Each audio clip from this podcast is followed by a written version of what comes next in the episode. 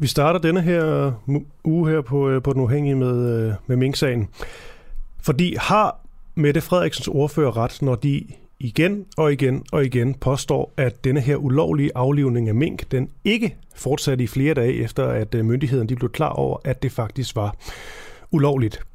Ifølge Socialdemokratiets politiske ordfører, det er ham, der hedder Jeppe Bros, der blev minkavlerne nemlig ikke tvunget eller presset til at aflive mink, efter statsministeren vidste, at det altså var ulovligt at aflive alle mink. Og øh, den her sag, den har kørt på de, ja, lige for tiden de øh, sociale medier især, hvor man kan se hæftige diskussioner om denne her mink-sag mellem de borgerlige partier og også regeringen. Men i forhold til det her spørgsmål, så øh, tænkte jeg, at det var oplagt at tage fat i øh, formand for Danske Minkavler. Han hedder Tage Pedersen. Og øh, Tage Pedersen, jeg tænker egentlig bare, at vi kaster os øh, lige ud i det. Et øh, såkaldt ja eller nej spørgsmål. Blev minkavlerne presset af myndighederne til at fortsætte med at aflive mink, eller efter at nyheden om manglende lovhjemmel, den, efter nyheden om med den manglende lovhjemmel, undskyld, og godmorgen til dig. Ja, godmorgen. Ja, det blev vi presset til, også efterfølgende i mange dage. Så det er ikke rigtigt, når jeg vil bruge den udtrykker det. Okay, nu fik jeg lige kludret lidt i mit uh, ja eller nej spørgsmål, men du siger så helt klart, altså i forhold til spørgsmålet om minkavlen lige blev presset af myndigheden til at fortsætte med at aflive mink efter nyheden om manglende lovhjemmel, der siger du så ja. Og ja, ja så går du direkte imod det, som, øh, som Jeppe Bros øh, han har sagt og skrevet, og også forsvaret sig med på blandt andet de øh, sociale medier. Så skal jeg lige høre, hvordan at myndigheden de presser jer? Det gør de blandt andet ved, at politiet de ringer til aflanderne i de frie områder. Det vi kalder zone 3, der hvor det ikke er synet. Og siger, om at de er i gang med at aflive, om de kan nå det den 16. november, som er deadline. Og hvis de kan nå det, så får de at vide, at så kommer myndighederne og gør det. Okay. Så det er en forholdsvis hårdt pres. Ja, og det skal lige siges, at øh, det her i forhold til, øh, til zoner, at, øh, at zone 3 det omfatter minkavler, hvor der ikke er konstateret smitte, og som, og som ikke ligger inden for en radius af 7,8 km af smittede besætninger. Det er helt rigtigt, ja. ja. I forhold til, når man så taler om, nu spurgte jeg så, hvordan myndighederne pressede jer. Jeg skal stadigvæk lige forstå det sådan mere konkret, tror jeg. Altså, når man siger presset eller troet, så er der også en, en, en forskel. Nu spørger jeg så mere sådan konkret, tænker jeg. Bliver I troet til at gøre det her? Der er ikke så nogen, der står med våben i nakken af os, men når det ringer ind på Rigspolitiet til en minkavler og siger, kan du nå det til den 16. ellers kommer vi at gøre det, så synes jeg, det er et hårdt pres eller et trussel, må du selv vælge, hvad det er. Men hvor... Så er de ja. lovlige borgere, og så retter de ind til højre. Mm. Så jeg ved ikke, du er, du, du er sådan lidt utydelig i telefonen. Jeg ved ikke, om du lige kan bevæge dig en lille smule, eller stille hen til et vindue, eller et eller andet. Det kan nogle gange hjælpe lidt. Jeg prøver. Ja, men i forhold til det her med denne her, øh, denne her ordlyd af, hvad, der, hvad, hvad minkavlen fik at vide, vil du ikke lige uh, igen tage mig igennem den? Hvad var det præcis, der blev uh, sagt? Politiet ringer til avlerne og siger, kan du nå det til den der deadline den 16. november? Og hvis han svarer ja, så er det ok. Og hvis han svarer nej, så siger de, jamen, så kommer myndighederne og gør det. Og hjælper med aflivningen, så man kan nå det til den 16. november. Okay. Og men, det men var der... man med ja. efter de der uh, hvor man ved, det ikke er lovhjælp. Det er fra den, fra den 8. november og så frem til den 16. Så det er 8 dage. Okay. Og hvad svarede minkavlene så? I langt de fleste, eller ja, i langt de fleste tilfælde svarede de, at de kunne nå det, fordi de har jo lavet en aftale med regeringen om, at de skulle hjælpe med at aflive mængden hurtigst muligt af hensyn til folkesundheden. Mm. Men det gjorde alle avlerne en kæmpe indsats for at nå. Men, Men der var enkelte, som, øh, som øh, ikke, ikke kunne nå det, og så kom myndighederne hjælp. Ja, det er det, jeg skulle til at spørge ind til, om der var nogen, der svarede, svarede nej, og hvad der så skete. Jamen, så, så sendte de, øh, altså, så sendte de øh, de der aflønningshold fra, fra Fødevarestyrelsen og hjem. Mm. Når man læser øh, sådan lidt, lidt op på, blandt andet ved, øh, ved, ved Jeppe Bros øh, siger, så siger han i et øh, svar til, øh, øh, til Thomas Danielsen, at øh, for det andet blev den manglende hjelm meldt ud til offentligheden om søndagen, og specifikt i brev øh, til minkavlene om tirsdagen. Herfra var hjemmelproblematikken løst, og det blev klart kommunikeret, at der at der blev arbejdet på hjemmel i, og, og øh, der derfor ikke var grundlag for at tvinge nogen til at stå mink ned i zone 3. Så han siger jo meget klart, at der, der ikke var, var nogen tvang, og så melder han øvrigt også denne her, denne her tirsdag på banen. Det, her, det er lige så bare glemt at ringe og fortælle Rigspolitiet, så det er også et problem, at regeringen har, har styr på det, fordi Rigspolitiet fortsætter med at ringe rundt til avlerne. Og det er der for øvrigt lavet en advokatundersøgelse af omkring, ud over Møntkommissionen, så er der også en advokatundersøgelse af Rigspolitiets rolle i den her sag, og den konkluderer helt klart, at de fortsat efter, at de vil ikke lovgivning. Mm. Så det er næste gang på papir, siger Brugs, han kan læse advokatundersøgelsen, så kan han blive klogere. Hvor længe var det, de fortsatte, sagde du? Frem til den, i hvert fald frem til den 16. november. Og for os i visse tilfælde længere, fordi de blev ved med at ringe til avlerne, efter de var færdige øh, med aflevering. Mm. Og det har de gjort i mig selv, så det er ikke noget, jeg har på tredje hånd. Det er, jeg er blevet ringet op af Rigspolitiet af skille gange de farme, jeg har efter den 8. november. Så når, når jeg stiller spørgsmål om, hvorvidt de her minkavlere de blev presset af myndigheden til at fortsætte med at aflive mink efter øh, nyheden om manglende lovhjemmel, siger du så til det spørgsmål, at regeringen lyver, når de, når de siger det, det modsatte? Ja, det gør jeg. Eller, eller, eller også har de ikke undersøgt sagen. Jeg kan jo ikke give dem, at Brugs han lyver, at han ikke har undersøgt sagen ordentligt. Hmm.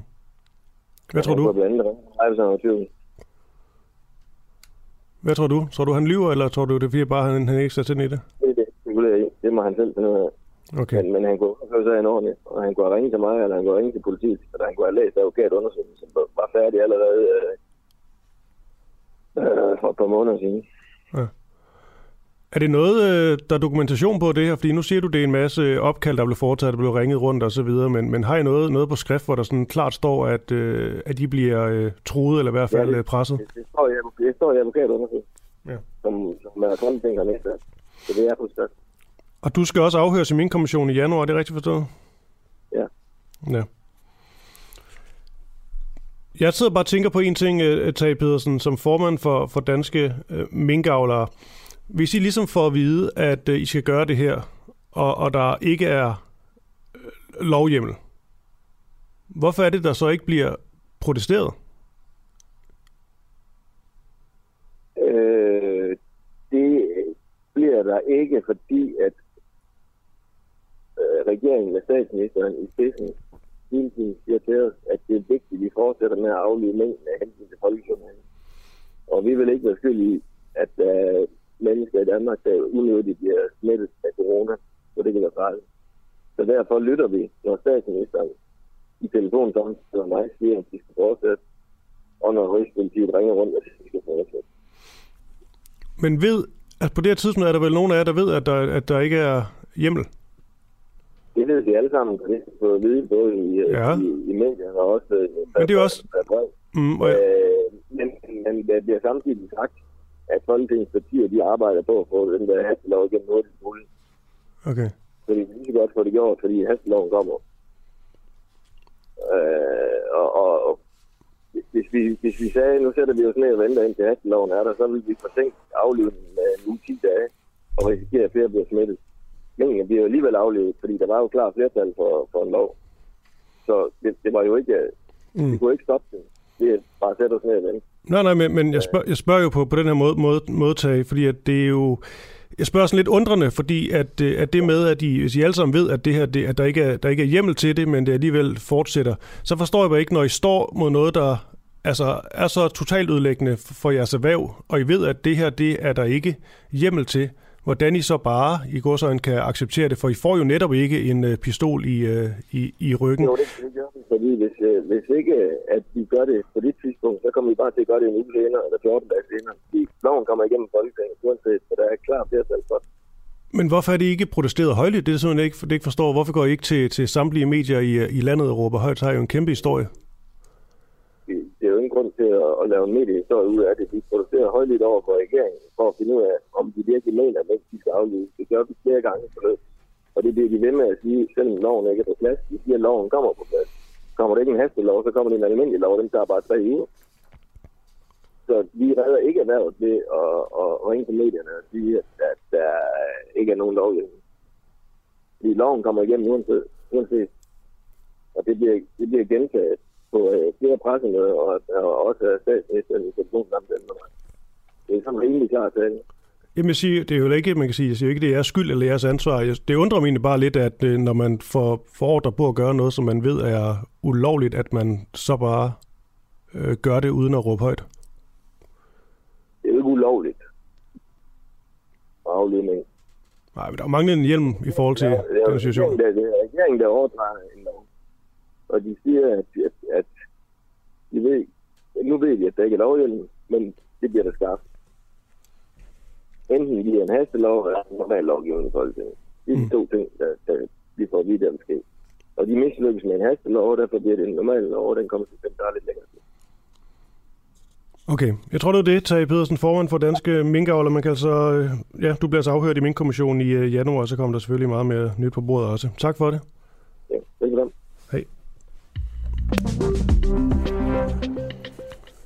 Og før jeg bevæger mig videre til næste historie, skal jeg lige sige mit navn. Det er Christoffer Lind, du lytter til en uafhængig morgen, og øh, ja, vi er i gang igen. Nikolaj Jul, du er også med? Ja, godmorgen. Godmorgen. Du er øh, min kollega her på kanalen, og øh, det virker til, at vi har et rimelig godt, øh, godt program legnet op i dag. Ja, det vil jeg også, øh, det vil jeg også sige. Altså, vi skal blandt andet øh, i næste time skal blandt andet snakke med Anne-Louise Krav Ryge, der tidligere tidligere studentermedhjælper på BT, om en øh, beskedkorrespondence, hun har haft med en, øh, med en tidligere redaktør på, øh, på BT, som er lidt af en, øh, lidt af en kurios øh, historie. Øhm, samtidig følger vi selvfølgelig også uh, Dansk, øh, Dansk Folkeparti i, i dag, og når man siger Dansk Folkeparti efterhånden, så siger man også Inger Støjberg. Øhm, fordi der bliver nemlig afsagt, der bliver nemlig afsagt dom i rigsretten i dag klokken, klokken 13. Og øh, vi skal både snakke med Erik Høgh Sørensen, der øh, ja, i løbet af weekenden har meldt sig som som kandidat til, øh, til formandsposten, og så skal vi også snakke med Hans Christian Skiby, der er folketingsmedlem på DF. Øhm, så det bliver, øh, det bliver spændende at se, og øhm, samtidig så, øh, så kan jeg også lige hurtigt fortælle en, en, en kort nyhed om, at Dansk Folkepartis øh, gruppeformand, øh, Peter Skåb, der også er retsordfører, har været ude at sige, at uanset dommen, øh, dommens udfald, så er Inger Støjberg stadig værdig til at sidde i Folketinget, siger han. Øh, han har i hvert fald ikke tænkt sig at øh, obstruere imod det. det. Det vil han lade være op til, øh, til vælgerne. Og noget, man glemmer i alt det her, det er, at Inger Støjberg slet ikke er for Dansk Folkeparti. Det er jo det. det er ren magi. Nå. Skal en øh, hel familie smides ud af sin bolig som straf for, at blot et enkelt familiemedlem har gjort noget ulovligt? Tre familier de får nu, i det man kalder for en principiel afgørelse, lov til at blive boende i deres lejligheder på Nørrebro i øh, København. De var ellers smidt ud, fordi et, øh, et medlem i hver familie blev dømt for at have deltaget i optøj i forbindelse med en Rasmus Paludan happening. Men øh, boligselskabet, der hedder FSB, de har altså fået lavet denne her beslutning om. Og jeg kan lige om et øjeblik sige godmorgen til formand for organisationsbestyrelsen i det her boligselskab, FSB, nemlig Jean Thierry. Og øhm, Sean, jeg tænker egentlig til at starte med i forhold til dig sådan lidt mere øh, personligt. Hvad synes du om, at de, øh, at de kan få lov til at blive boende? Og godmorgen.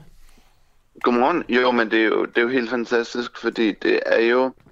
Altså dels, så mener jeg, at det er en rigtig beslutning. Det vil være noget underligt noget det andet her, at en masse børn skulle smides ud øh, af deres øh, hjem øh, sammen med deres mødre, fordi fædrene i to af familierne har gjort... Øh, ja, et eller andet, som muligvis er en aktiv deltagelse i optøjer, øh, muligvis i virkeligheden, for eksempel i et tilfælde, er at råbe i megafon, at politiet burde trække sig tilbage, så optøjerne kunne stoppe. Det, øh, det, det er måske, øh, øh, man kan sige, det, det er sådan en helt vild øh, virkning af det.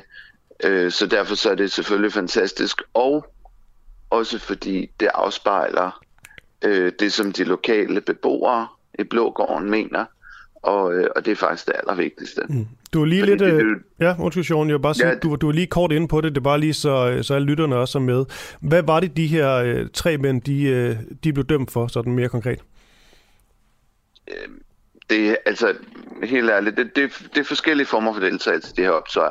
Og der er så en øh, ung mand, en øh, søn, der nu er voksen, der også er fraflyttet. Alle, alle det her er fraflyttet jo.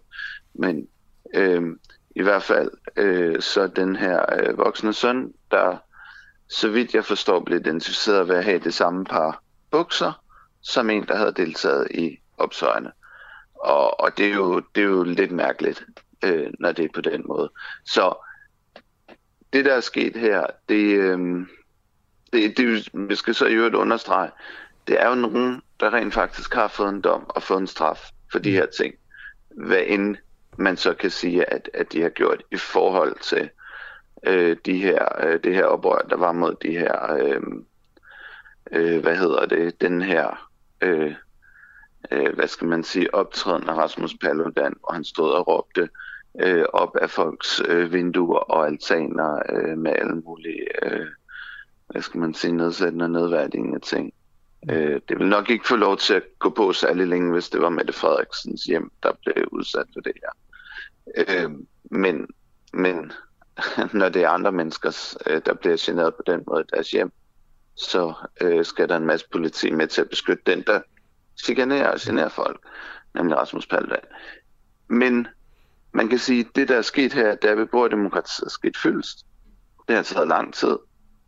Øh, det har varet øh, i alt et år og 10 måneder, og hvor man så kan sige, at den beboerdemokratiske del har kørt næsten et år. Mm.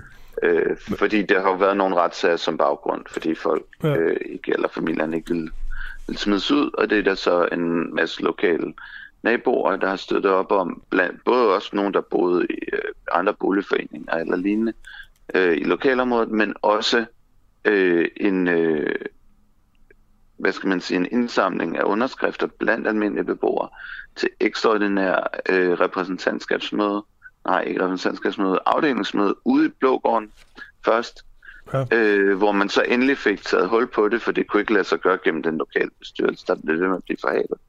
Men Sean, jeg øh, 98 procent ja. af, af 250, øh, cirka 250 husstand repræsenteret, der, der sagde, at øh, de ville gerne lade familien blive boende. De var, at familien var ikke utryghedsskabende, men de her udsmidninger, udsættelserne, øh, ophævelserne af deres lejekontrakter, det var utryghedsskabende. Okay. Og så kørte det så videre gennem øh, repræsentantskabet, som er fælles beboerdemokrati for hele FSB i august, og så har der så været nogle forskellige forhalinger, men 15. november, der blev øh, de bestyrelsesmedlemmer, der ville fastholde udsmidningerne, de blev sådan set væltet.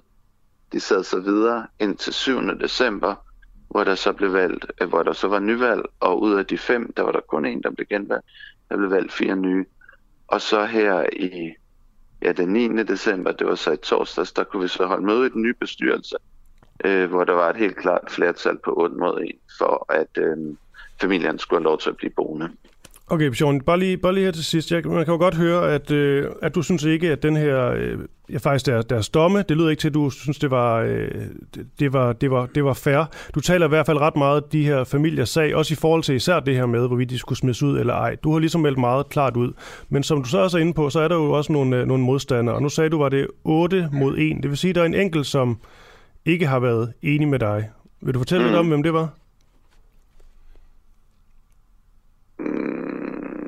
Ja, altså det er en, der har været, været, øh, været med i bestyrelsen, øh, i organisationsbestyrelsen FSB i flere år. Mm.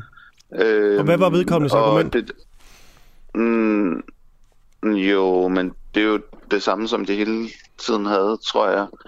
Øh, vel i høj grad i virkeligheden, at det ikke var beboerne, der skulle bestemme det her, mm. men at det var administrationen, der skulle gøre det administrativt. Og der kan man sige, der er vores modsvar jo, at der skal være nogle beboerdemokratiske rammer. For selvfølgelig skal man under normale forhold have en beboerdemokrat, eller hvad hedder det, en, altså at det er administration, der administrerer øh, regler og rammer. Men her var der ikke sat nogen regler og rammer for beboerdemokratiet, fordi det er en ny regel. Og, og den er speciel på den måde, at domstolene... Men det er vel også et meget godt argument? Tage stilling. Er det ikke nej, meget godt argument, det, så det ikke er dem, nej. der har flest venner i en, øh, i en blok, som øh, bestemmer? Mm, nej, fordi... Øh, domstolen tager heller ikke stilling. Altså, der var ikke nogen beboerdemokratiske regler og rammer. Domstolen skal her, ifølge de her regler, og vi skal jo lige skille ned, fordi der var de domme, hvor der er dømt for deltagelse, formodet deltagelse i, øh, i, øh, i oprøret, eller gadeoptøjerne, øh, som jo er dømt, og folk har taget deres straf osv. Og så er der den anden del her, hvor man tager en hel familie af uskyldige mennesker og smider ud, fordi der på et tidspunkt har været et medlem af husstanden. der har deltaget i det her. Øh, så det er en dobbeltstraf, vi taler om, som mm. så ligger op til boligselskabet at udføre. Mm. Det er jo i sig selv problematisk. Med mindre der var tale om nogen, der virkelig skabte okay. tryghed, lokalområdet, narkohandel osv. Ja. Men det vi gør nu, det, det er hurtigt, det her, vi laver, men vi laver den her beboerdemokratiske ramme nu. Mm. Øh, og der er en, øh, en beboergruppe nedsat af repræsentantskab i august, som allerede i november har holdt møde, det indledende møde, til at lave et forslag til regler, og de fortsætter med at holde møder her gennem, øh, altså man kan sige efter nytår, og så til maj på repræsentantskabsmødet, der bliver der så fremlagt et forslag, som de så har stillet, og som man også kan stille ændringsforslag til osv., okay. omkring hvad rammen skal være for øh, eventuelt at bruge den her paragraf fremover. Og, og det er jo vigtigt, at der er en beboerdemokratisk ramme omkring det, administrationen foretager okay. sig. Yes, Jean Thierry, vi, vi, kan ikke, vi kan ikke nå mere, men, øh, men nu er det også talt din sag. Tak for det, og kan du have en fortsat god dag. Tak, og i lige måde. Tak. Hej. Hej. Ja, Nikolaj Jule, nu øh, vender vi os øh, mod, øh, mod Dansk Folkeparti, som du også teasede for her for, for ikke så længe siden, og det første levende billede, det er Erik Hø Sørensen, og øh, ja, han er også kandidat til at blive... Øh, til at blive den nye Christian Thulsen Dahl, skulle, skulle jeg lige til at sige. Mm-hmm. Øhm, hvem er det ellers mere, vi har, vi har i spil? Vi har Morten Messerschmidt, Merete Dea. Merete Dea, øh, Morten Messerschmidt, der gerne vil have formandsposten på en måde del sammen med, øh, sammen med den gode Kofod, øh, fra, fra, øh, som man kender fra Europaparlamentet. Øh, Ja. ja, og så Inger Støjberg. Og selvfølgelig Inger Støjberg, måske. Altså, det ved, vi ved det jo ret beset ikke endnu. Øhm, men altså, det, ja, det, det, det må tiden jo vise. Der er jo en masse, en masse snak frem og tilbage. Øhm, men ja, det, ja. vi får se. Og noget af det, der også gør alt det her så, øh, så interessant, det er jo, at uh, Inger Støjberg kan blive dømt i dag. Morten Messersmith er jo faktisk blevet dømt, har dog uh, anket. Og uh, Erik Høgh Sørensen, jeg taler med lige om et uh, kort øjeblik, uh, han har faktisk også en dom på sig. Så der er faktisk kun med Redi Dea, som ikke har uh, noget på, på straffertesten.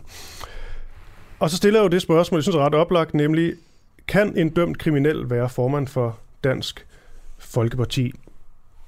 For øhm, altså, som lige nævnt, så har der været øh, der er der flere navne, der nu er sådan officielt i uh, spil til uh, formandsposten. Og øhm, nu vælger der sig altså en, øh, en ny kandidat øh, på banen. I starten var der snak om, det var sådan lidt mere, mere rygtebaseret, men nu virker det til, at den, øh, den skulle være god nok, nemlig Erik Høgh Sørensen, som er regionsmedlem for Dansk Folkeparti. Men han er altså også, det skal lige med, en kandidat, der blev dømt ved retten for at have delt billeder af et overfald på de sociale medier. En beslutning, han ikke var så tilfreds med. Jeg er i dag blevet dømt her ved Jørgen Byret for at have videredelt nogle billeder i forbindelse med virke, mit virke som øh, demokratisk valgt politiker. Det handler om en øh, grim islamisk voldssag fra Sønderborg, hvor en øh, mand begik dominansvold og videooptog optog det og sendte det ud på internettet. Øhm, det skal vi selvfølgelig ikke have i Danmark. Det er svenske tilstande, og det vil jeg have, ret, have min ret til at påpege som DF-politiker. Så jeg har selvfølgelig også, som jeg sagde for inden, valgt at gå skridtet videre og, og vil i den kommende tid sørge for, at der bliver indgivet en anke, så vi kan få sagen for landsretten. Kan I alle sammen have en god weekend. Erik Høgh Sørensen, kan en, øh, en dømt kriminel være formand for Dansk Folkeparti? Og godmorgen til dig. Ja, godmorgen. Øh, jamen, det tror jeg da sådan set godt. Også øh, især i betragtning af, hvis vi starter med min egen dom. Fordi, fordi øh, øh, jeg anser det faktisk for en ret sovjetagtig dom, og den dommer, der dømte mig, ville være bedre tjent ved at sidde som byretsdommer i Hvide Rusland end i Jøring. Det, jeg har gjort, svarer til at klippe en artikel ud af en papiravis og give det til min nabo uden kommentar. For det var det, jeg gjorde med det pågældende tweet. Og så vil jeg jo som folkevalg have ret til at påtale de problemer, jeg ser i samfundet, som skal løses. Og islamisk dominansvold er åbenbart en af dem. Så jeg mener, det er en ytringsfrihedssag, og jeg håber selvfølgelig på frifindelse i landsretten. Og sker det ikke, jamen, så går jeg videre til højesteret. Mm. Men nu tænker jeg egentlig også mere sådan, jeg ved ikke sådan, måske principielt, det handler ikke om, om, om I sådan, hvorvidt kan vedtage en, en formand, som, som har en, en sag bag. sig. nu tænker jeg bare i forhold, forhold til dig, sådan lidt mere, mere bredt. En, øh, en, en dømt kriminel som, øh, som formand, det skuer bare lidt i mine ører. Ja, for er du først, øh, det, det, det, det behøver det ikke at gøre, synes jeg, fordi er du først dømt og har udstået din straf, så ligger det jo faktisk i, i, i dansk retspleje, at så er du øh, et nærmest fuldgyldigt medlem af, af, af Danmark igen, inklusive retten til at blive valgt. Det er det principielle. Men lad mig give, stille dig et modspørgsmål. Yes. Altså, øh, modspørgsmålet er, at Thomas Rørdam, højesteretsformand, øh, er også kendt skyldig i brud på retsplejeloven. Det skete mm. i 1996-97. Er han så værdig til at at påtale Inger, Tøj, Inger Støjberg og være den, der udtaler sig i, øh, som dommer for rigsretten i dag. Det kan man jo godt så tvivl om. Hvis man skal bruge en standard mod for eksempel DF'er, så bør den jo også gælde i andre dele af samfundet, synes jeg. Ja, men og du, så ja, er vi ude i... Mm. Ja, ja, ja, undskyld, ja. jeg Det er bare for at sige, du, nu du selv uh, bragt ham i spil. Du, du har skrevet på Twitter, på din egen Twitter-profil, Bananrepublik. Inger Støjberg ja. må ikke bruge Ejn Hirsi Ali som vidne. Det siger højesteretsdommer ja. Thomas Rørdam men ak, mm. har man tillid til dommer Rørdam, der selv har brudt loven. Og det, præcis. Og præcis, ja. jamen, præcis stiller du også spørgsmål til dig selv, fordi har man tillid til dig, når du selv har brudt loven? Altså jeg vil sige det sådan, at øh, jeg, min sag er jo ikke slut, det er Thomas Rørdams. Mm. Øh, Hvad så, hvis du bliver dømt? Så, så, jamen, så tager jeg sagen videre. Altså, jeg, jeg, det her er så det her er en sag, der, øh, eftersom jeg kender til den indenfra, og den, der er omfattet af sagen, øh, er på niveau med, med det gamle Sovjetunionen. Det er, øh, det er simpelthen et forsøg på at censurere en folkevalg. Det er domstols, domstolssystemet, mm. der bryder magtens tredeling, for jeg er faktisk folkevalgt, og jeg fik faktisk et kæmpe mandat ved byrådsvalget, efter at min sag havde været omtalt i medierne. Så, så de, vi, er, vi er vidne til et, et, et uh, retssystem, der hvis jeg bliver dømt en gang til, minder om Sovjet. Ja, du har også øh, sagt, at du, øh, at du, du kalder det for øh, chikane, fører sådan en retssag her øh, midt under din, øh, din valgkamp. Du har også kaldt det i hvert fald måske en, øh, en hævnagt, fordi du har fordømt Rigspolitiets ledelse for at skade danskernes øh, retsfølelse. Så det leder mig også til et andet spørgsmål. Det er, hvorvidt du ligesom stoler på, øh, på det danske politi. Der er noget, der tyder på, at det gør du ikke. Nej, det, det vil jeg godt stå ved. Altså, der har simpelthen været for mange sager i de senere år, øh, og jeg skal være den første. Jeg vil allerførst bare sige, at jeg stoler selvfølgelig på de almindelige politibetjente, man møder på gader og stræder. Øh, de har etikken i orden, men der, når det så er sagt, så mener jeg faktisk, at Rigspolitiets ledelse er korrupt. Men, men har, du, har du noget som helst dokumentation for det? Ja, hvis man følger lidt med i medierne, så vil man have læst om Tibet-sagen, man vi har læst om øh, Rigsarkiv-sagen, man vi har læst om actionkartene i øh, Mink-sagen. Øh, og og øh, der findes andre sager, for eksempel en sag om klokkeklar korruption øh, og bestikkelse Bettina Jensen-sagen, og alt sammen fokuserer på Rigspolitiets ledelse. Jeg tænker bare, Erik Høgh Sørensen, altså korruption, det er bare alligevel et, et, øh, et markant ord øh, her, her, ja, det er her fordi, lands. vi går rundt med en eller anden form for selvhævelse i Danmark, når vi læser for eksempel Transparency Internationals øh, oversigter, at, at vi er bedre end alle, alle andre lande, når det gælder korruption. Der vil jeg sige, nej, det er på tide at vågne op og indse, at vi har et enormt problem i vores retssystem. Så hvis du bliver formand for, for Dansk Folkeparti, så har vi altså en, en formand, som øh, ikke stoler på store dele af det danske politi og retsvæsen og myndigheder? Nej, jeg sagde ikke, jeg sagde ikke store dele, fordi øh, som jeg startede med at sige, så, så har jeg intet at udsætte på de almindelige og tusinder almindelige betjente, som drager på arbejde hver dag og gør deres arbejde og sikrer retsfølelse og retssikkerhed i Danmark. Det jeg betvivler, det er en politiledelse, der åbenbart lader sig øh, lader, indgår i magtmisbrug fra en statsminister, der laver lovløse øh, minknedslagninger, og som på anden vis viser sig at være korrupt, skråstreg, mm. bestikkelsesegnet. Nu har du sammenlignet det her med øh, Sovjet, og du også kaldt din egen dom for hviderussisk. Men trods alt, Erik, så har du fået en bøde på 7.500 kroner. Ja. Det er jo ikke sådan øh, Altså, det er jo ikke alverden, og det er heller ikke en, øh, nej, nej, en fængselsstraf. Ja, eller, det er fuldstændig rigtigt. Fuldstændig rigtigt. Og også, øh, som du påpeger, det er jo ikke noget, der kan give mig en fængselsstraf. Men jeg føler bare, at jeg som politiker er nødt til at sætte foden ned mod den her snigende øh, den her, den her, det her snigende retsangreb på, på magtens tredeling i Danmark, fordi magtens tredeling, det er simpelthen noget af det mest centrale i Danmark. Og når du så omkøber rammer mig selv, så overvejer skal jeg, skal jeg bare betale bøde? Det kunne jeg godt have gjort. Men det vil jeg simpelthen ikke, fordi jeg føler ikke, jeg har gjort noget galt. Som jeg startede med at sige, så har jeg gjort det, at jeg det, med mit retweet, som er sagens øh, kerne, ja. har jeg gjort det, der svarer til at klippe en uh, avisartikel ud af papiravisen og give det til min nabo. En hver kan jo se, at det må være lovligt i et demokratisk samfund, men det var der så en enkelt byretsdommer i Jørgen, der ikke mente, og det kommer vi da nok til at kives om, når vi kommer i landsretten. Det, det, vil, jeg, det vil jeg forsikre alle og, og enhver, der lytter til den her sag om. Okay, her til sidst, eh, Erik Høgh Sørensen, hvis, altså Morten Messerschmidt, han har jo været helt klar at sige, at hvis eh, Inger Støjberg, hun melder sig på banen, så, så trækker han sit eget kandidatur. Hvad, hvad, er du på den, på den samme vogn, at hvis, eh, hvis Inger hun kommer ind fra højre, så, øh, så giver du allerede op på forhånd?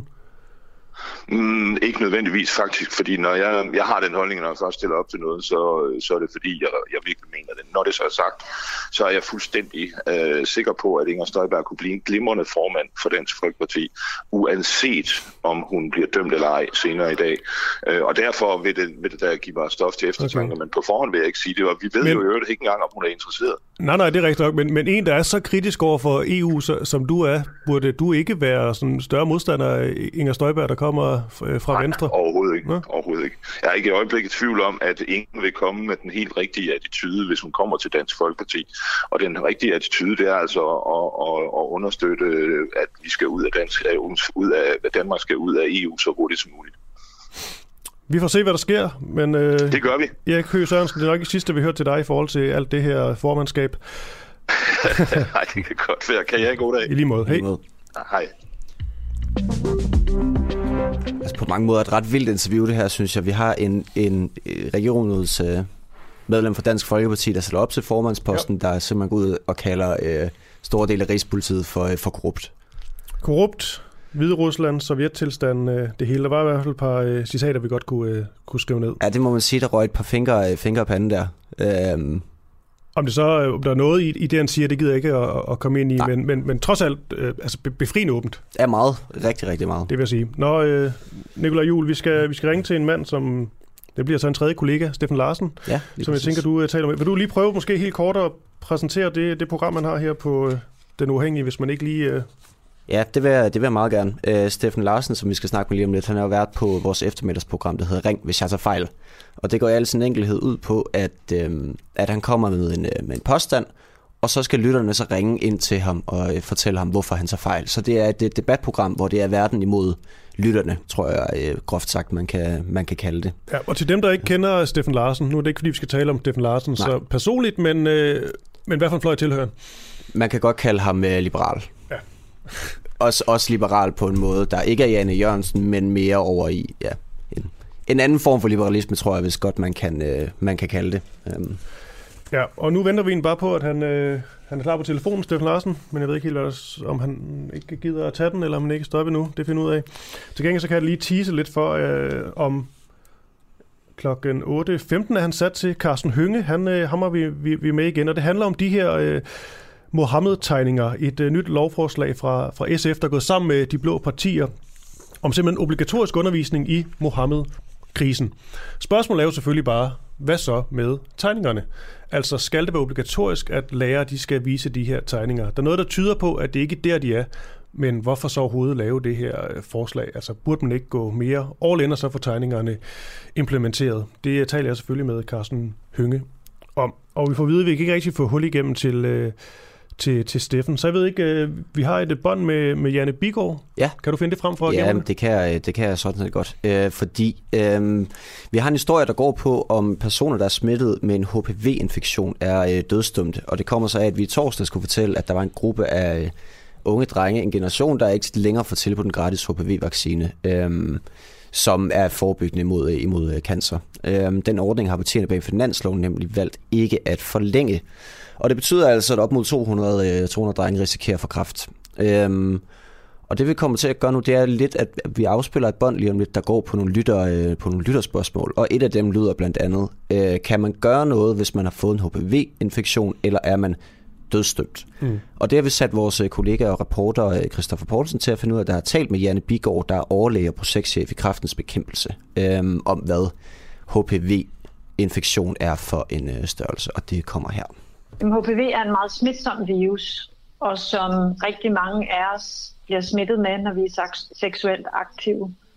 Øh, faktisk er det sådan, at 80 procent af os alle sammen, hvis vi er seksuelt aktive, vi bliver smittet øh, en eller flere gange med den her virus. Kan man gøre noget, hvis man så får en HPV-infektion? Nej, der findes faktisk ikke nogen behandling for den her virus, øh, og det er ofte sådan, det er. Virus har vi ikke øh, piller, man kan behandle med, og derfor så lever vi faktisk med den her virus. Vi har heller ikke særlig mange symptomer, så den er meget udbredt i befolkningen. Hos nogle meget få kan sådan en infektion forblive til noget, der bliver vedvarende. Altså man har den i meget lang tid, men langt, langt de fleste af os, vi skiller os selv af med, med det her virus. Øh, vores immunforsvar bekæmper virus, og vi er ikke længere smittet med, med den her syg eller med, med virus. Så overordnet vil du anbefale folk ikke at gøre noget? Man kan ikke gøre noget. Man kan sige, at man kan bruge kondom. Det er jo altid et øh, godt øh, råd, når man er seksuelt aktiv, men det forhindrer heller ikke fuldstændig smitten med HPV, fordi man kan blive smittet bare det, at man har hud-til-hud kontakt. For, for virus sidder også på huden omkring kønsorganerne, så øh, man kan altså ikke øh, beskytte sig alene med et kondom. Det er derfor, at en vaccine i det her tilfælde er en god idé. Så hvis man ikke oplever symptomer, så kan man i princippet leve trygt videre uden frygt for for eksempel kræft? Altså det, det kan man for langt de fleste vedkommende, fordi det er hos ganske få, at denne her øh, virus bliver til en vedvarende infektion, der så kan udvikle sig til nogle celleforandringer, der så på sigt kan udvikle sig til kræft. Så det er, det er ikke en hyppig begivenhed, når man tænker på, hvor hyppig virus er, men hos de få, der bliver ramt af sådan en kræftsygdom, så øh, er der selvfølgelig en konsekvens af at være blevet smittet.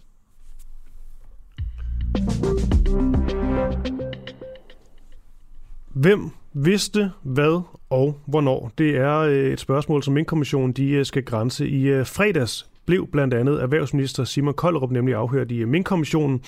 Og han er interessant, fordi han var en af dem, der simpelthen sad med til det her møde, da det blev besluttet at slå alle danske mink ihjel. Og lad os da bare starte der. Hvilke nye og måske skældsættende svar kom frem under afhøringen, Christian Hegård, og godmorgen? Godmorgen. Jamen, øh, det er rigtigt, at Simon Koldrup, erhvervsministeren, der med til øh, det her afgørende koordinationsudvalgsmøde, og det var derfor, han var inviteret i Mink-kommissionen i, øh, i fredags. Normalt deltager han ikke i regeringens koordinationsudvalgsmøder, men fordi det her spørgsmål om kompensation for minkavlerne er øh, en af de centrale ting, jamen så var han med på det her afgørende møde. Og først og fremmest så bakkede han op øh, om store dele af det, mange andre øh, ministre herunder statsministeren har sagt, nemlig at øh, der ikke på det afgørende møde blev diskuteret lovhjemmel. Det samme øh, nævnte han også i forhold til det her, de her noter, som Magnus Heunicke har øh, taget med omkring mødet, at øh, dem kunne han ikke sige så meget om. Øh, han kunne ikke øh, hverken sige, om de var øh, fuldstændig retvisende eller det modsatte. Han tog sådan lidt forsigtig afstand fra dem. Øh, til gengæld så blev han også spurgt ind til, at han fik et notat den 3. november fra sit eget ministerium omkring, øh, at øh, hvis der skulle gøres noget mere, så skulle der lovhjemmel til. Men der forsvarede han sig og sagde, at det handlede om kompensation og ikke om aflivning, og det er helt afgørende for, for hans forklaring. Jeg skal lige tage mikrofon her. Så hvis vi tager Simon, eh, Simon Kollerup og, og, og denne her afhøring. Nu er du inde på nogle af de ting, der, der skete. Hvad vil du ligesom, hvad tager du med, hvor du siger, at det her, det er, det er noget, vi virkelig kan bruge til noget? Det var det, det, var det mest såkaldt uh, skældsættende. Jamen, det mest nye var, at øhm, det kom frem, at der var nogle sms'er mellem Simon Kollerup og Mogens Jensen under det her møde, hvor man kan se, at øh, Simon Kollerup, han øh, presser på øh, for at se, om ikke man kan beholde nogle af de her avlstyr. Man skal huske på, at øh, Simon Kollerup er erhvervsminister, så det kan jo godt være, at han har gjort øh, alt, hvad han kan for ligesom at holde det her værv øh, så vidt muligt i, øh, i gang. Så han spørger øh, på sms. Man skal huske på, at det her møde foregår virtuelt, så der mm. under det har de så nogle sms'er sammen undervejs, Mogens Jensen og Simon Kollerup. Og øh, Simon Kollerup spørger, kan man ikke bare beholde øh, lidt færre end, øh, end de her 2-3 millioner avlstyr, og der bliver han altså afvist af Mogens Jensen, der siger, øh, det kan ikke lade sig gøre. Og så siger øh, Simon Koldrup så efter en halv times tid, okay, det bliver nok umuligt. Øh, så øh, så mm. Simon Koldrup har prøvet at få nogle øh, færre avlstyr til at, at være i live, men øh, det øh, lykkedes han altså ikke med. Det var noget af det mest øh, nye, der kom frem i øh, fredags. Okay, Christian Hegård, jeg skal lige høre en sidste ting. De her noter, du nævner fra, øh, fra sundhedsminister Magnus Heunicke, det var ret tydeligt, at Mette Frederiksen blev afhørt. Hun var ret træt af at skulle svare på dem, og sagde sådan, hun, altså hun vidste ikke helt, hvad, hun kunne ikke stå, stå på mål for, hvad Magnus Heunicke sådan har skrevet helt personligt. Og det virker som sådan en lidt skør udvikling, det her, at vi har en, øh, en minister, som sådan lidt for sig selv har taget nogle noter, som nu bliver bragt i spil. Altså, er de ved at blive sådan en sten i skoene på, på de andre? Ja, det er klart, det er det eneste, vi ligesom har at møde et andet end det, som folk kan, kan sige med deres ord hver især. Øh, og det er jo ikke til at sige, hvad man skal lægge i de her noter, fordi Magnus Heunicke på den ene side sagt, han er ret sikker på, det er sådan her, det foregår, men han har også sagt, ja, men der er også noget usikkerhed i forhold til, det er jo noter, mm. så det er jo mm. kun stikord og andet, øh, der ligesom er af det. Men det er meget tydeligt, at øh, da statsministeren var inde, og også Simon Kollerup i, øh, i fredags, de tager sådan lidt forsigtig afstand øh, fra de her noter. De, de siger, at de kan ikke sådan entydigt øh, gen, genkende øh, dem her øh, men, men det er jo klart, når der så ikke er noget andet, de ligesom kan sige, det her skete i, i stedet, så gør det udvekslingen af de her noter ganske interessant. Og derfor bliver det rigtig spændende efter nytår, når Magnus Heunicke er genindkaldt til kommissionen mm. og få hans fortsatte forklaring af de her noter, for at se, hvad for en betydning de kommer til at få.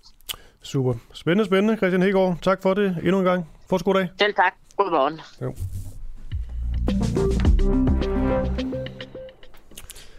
Klokken er blevet 20 minutter i øh, 20 minutter i, øh, i 8. Øhm, og lige om lidt, der skal vi tale med Hans Christian Skiby fra øh, Dansk Folkeparti om, øh, ja, om, om Inger Støjberg. Øhm, efter det, der har vi en, øh, der har vi en, en, en spøjs historie, fordi vi skal nemlig tale med Mathilde Kimer, som man muligvis kender som øh, Ruslands korrespondent for, øh, for Danmarks Radio.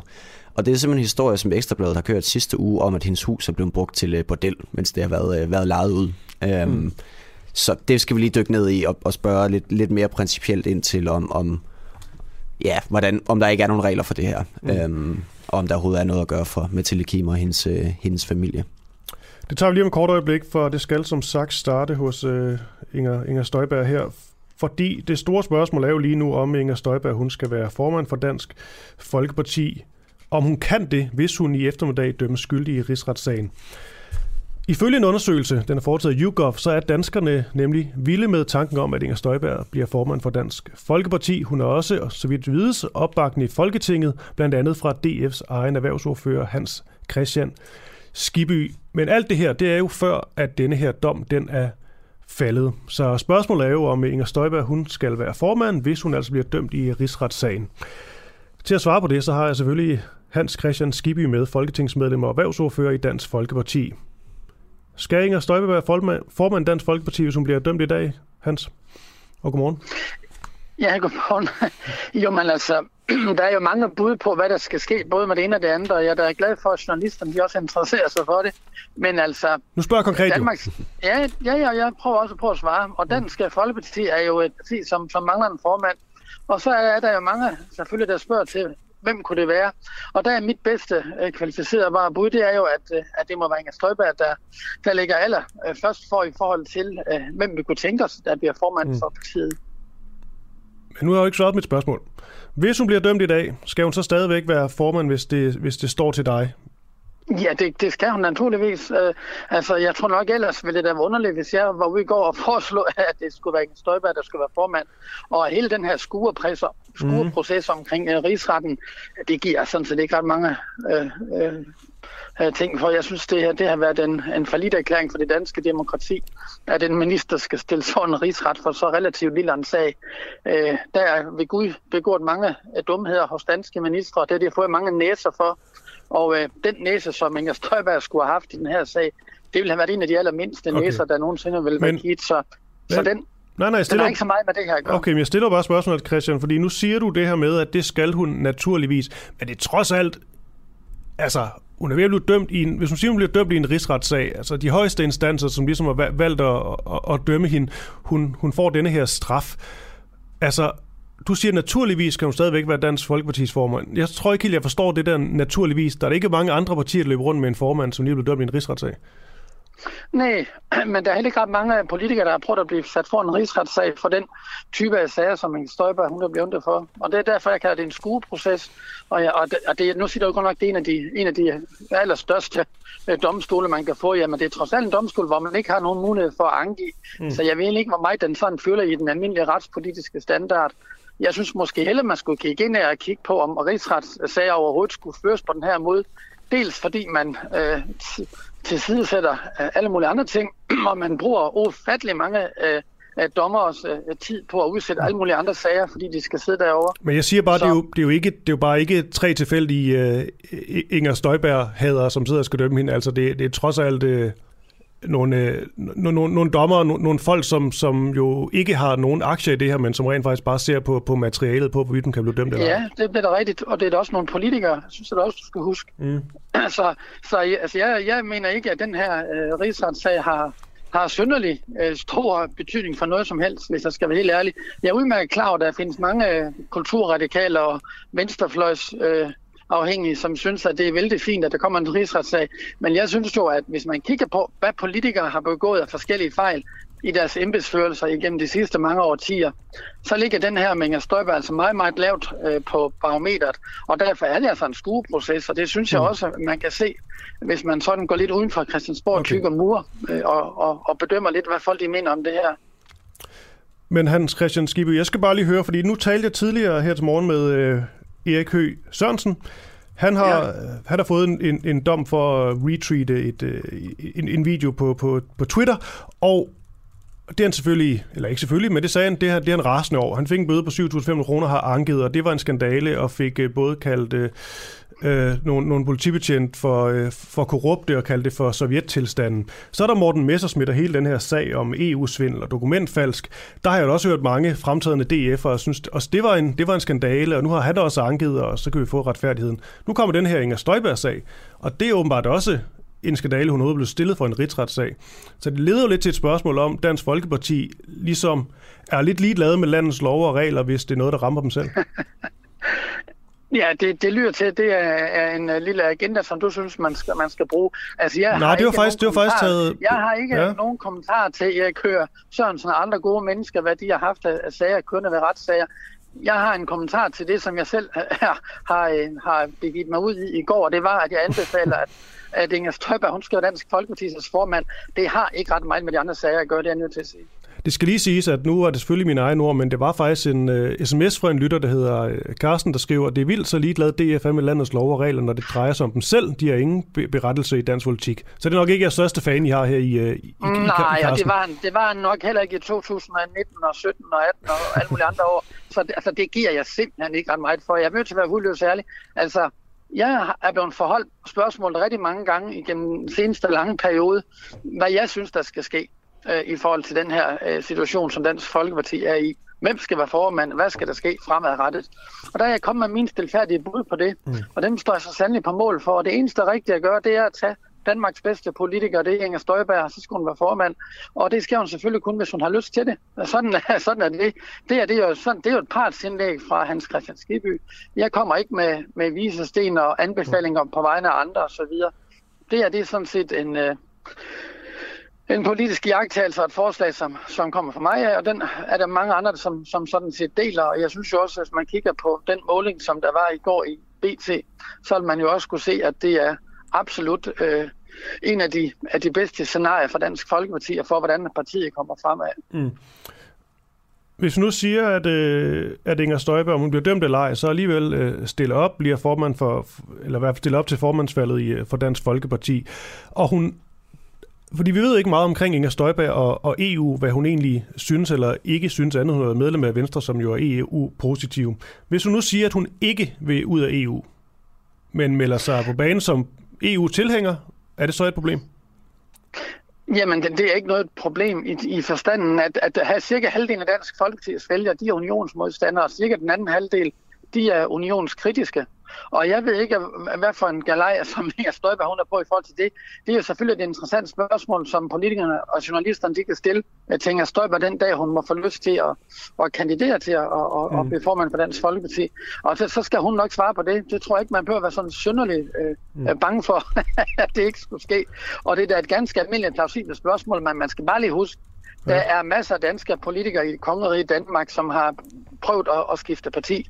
Øh, og jeg, jeg synes egentlig med al respekt, at den måde, som øh, Venstre de behandler Inger Støjberg på, så kan man godt forstå, at hun sagde farvel og tak. Og øh, hvad det så byder i fremtiden, det må, det må fremtiden jo vise. Men det gør jo ikke, at en politiker ikke skal have lov til at at indtage en række standpunkter, som måske ikke flugter fuldstændig med et parti. Og jeg tror, nu har jeg selv været medlem af Dansk Folkeparti siden starten, jeg kan finde mange gange, hvor jeg også har oplevet, at jeg har været i mindretal i mit eget parti. Mm. Øh, hvis man har en særlig standpunkt øh, omkring omskæring af børn, eller, eller hvad hjælp, som øh, egentlig de skal have til fertilitetsbehandling og alt muligt andet. Du kan finde mange spørgsmål, hvor at politikere de ikke er enige med deres partier. Det vil du også kunne finde i SF og i, og i konservative og alle mulige andre partier. Og det vil du selvfølgelig også kunne finde øh, i Dansk Folkeparti. Lige et sidste spørgsmål, Hans Christian øh, Skiby. Nu hvor du ligesom mener, at Inger Støjberg hun er, hun er det rette valg til formandsposten, på trods af, at hun jo ikke er, er DF'er. Betyder det så, at du med det siger, at Inger Støjberg er en, øh, en bedre politiker end samtlige bud, I ellers har i dit eget parti? Ja, det kan du jo lægge i, hvad du vil. Jeg siger, hun er Danmarks bedste politiker. Hun er den, der har har fået den med aller dårligste behandling af, af samfunds Danmark i mange henseender i forhold til den her rigsretssag og hendes egne. Øh, dem, der ellers skulle støtte hende, øh, de har svigtet hende. Og øh, når hun reagerer som minister, øh, så gør hun det altså på en opfordring, der kom fra nær sagt alle landets øh, partier i forhold til barnebrude og så videre. Så ja, altså Dansk Folkeparti er jo et parti, som frygtelig gerne vil, vil samarbejde med Inger Støjberg. Om det bliver på den ene eller den anden måde, det må fremtiden vise. Det bestemmer hun jo naturligvis øh, ganske holdent okay. selv. Men er der ikke også en ja. lille... Har du ikke tænkt over, at det her det godt kan, sådan kan backfire lidt? Altså, fordi hvis hun så ender med at sige, at jeg ikke lyst til at være formand for Dansk Folkeparti, så står I med en masse øh, formandskandidater, hvor I dybest set har været ude at sige i baglandet, at øh, dem vi gerne vil have, hun kommer udefra, og nu står vi så med en, vi ligesom må vælge lidt, sådan, fordi vi ikke fik den bedste. Jo, og der kan man jo sige hvis og hvis. Altså nu er der jo altså heldigvis øh, en åben proces. Øh, det var der også dengang, at, øh, at Pia Olsen Dyr og andre, de skulle være formand for SF, og det endte man havde Vildhansen og så videre. Partierne har heldigvis flere kandidater øh, at vælge imellem, når de skal vælge formand, og det har vi også i Dansk Folkeparti, og det har jeg det sådan set ganske fint med. Og skulle det ende med, at Morten Messersmith bliver formand for Dansk Folkeparti, så har jeg det også ganske fint med det. Jeg tror du det. Hans Christian Skiby, Dansk Folkeparti's erhvervsordfører og folketingsmedlem. Tak for det. Fortsat god dag. Ja, ja velbekomme dig lige måde. Tak.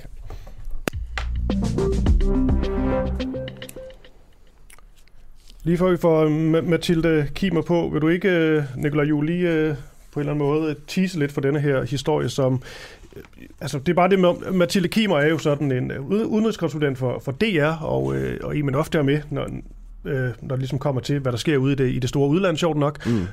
Men denne her sag er bare så markant anderledes. Ja, fordi øh, altså, Mathilde Kim og hendes familie har, har købt et hus, og øh, efter familien flyttede til Moskva i august, hvor Mathilde Kim selvfølgelig er udstationeret, der er hendes hus i Hvidovre blevet lejet ud. Øh, og for at slippe for besværet med at finde en, øh, finde en lejer, så valgte familien at få hjælp af et såkaldt øh, housing, øh, housingfirma. Og efter kort tid søgen blev der underskrevet en øh, lejekontrakt øh, med, hvad Mathilde Kim og hendes familie troede var en, øh, var en enlig, øh, enlig mor. Øh, det har så efterfølgende vist sig, at adressen er blevet brugt som, øh, som bordel. Øh, mm. Og det er jo øh, blandt andet baseret på, øh, på nabo, naboberetninger om, at der har været besøg øh, om natten fra, fra kunder til det her, til det her bordel. Og, øh, og hvis man sådan svinger den lidt op, så kan man jo sige, at denne her sag, den måske kan vise, eller spørgsmålet vil stille, det er vel om, øh, om det her med, om den her lejelov, som man, man taler så meget om, om den beskytter lejer en, øh, lad os bare sige, en tand for meget. Det kan virke sådan lidt nærmest øh, komisk, men det er jo trods alt dybt alvorligt, at man, mm. man, har, man har et hus, og så er det blevet til et model, uden du, du ved noget som helst øh, om det. Så nu skal vi lige ind på denne her øh, lejelov ud fra et meget konkret eksempel med, øh, med dig, Mathilde Kimer. Godmorgen.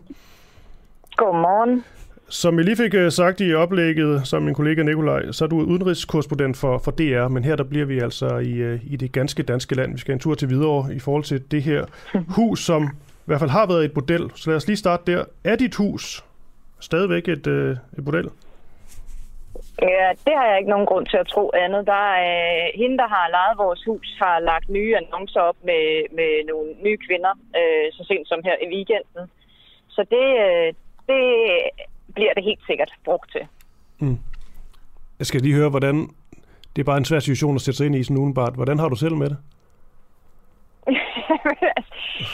øh, jamen, jeg skifter mellem at være øh, ulykkelig og, og rasende, og øh, så simpelthen så kampfrustreret over, at, øh, at følelsen af, at vi går til alle de myndigheder, vi kan.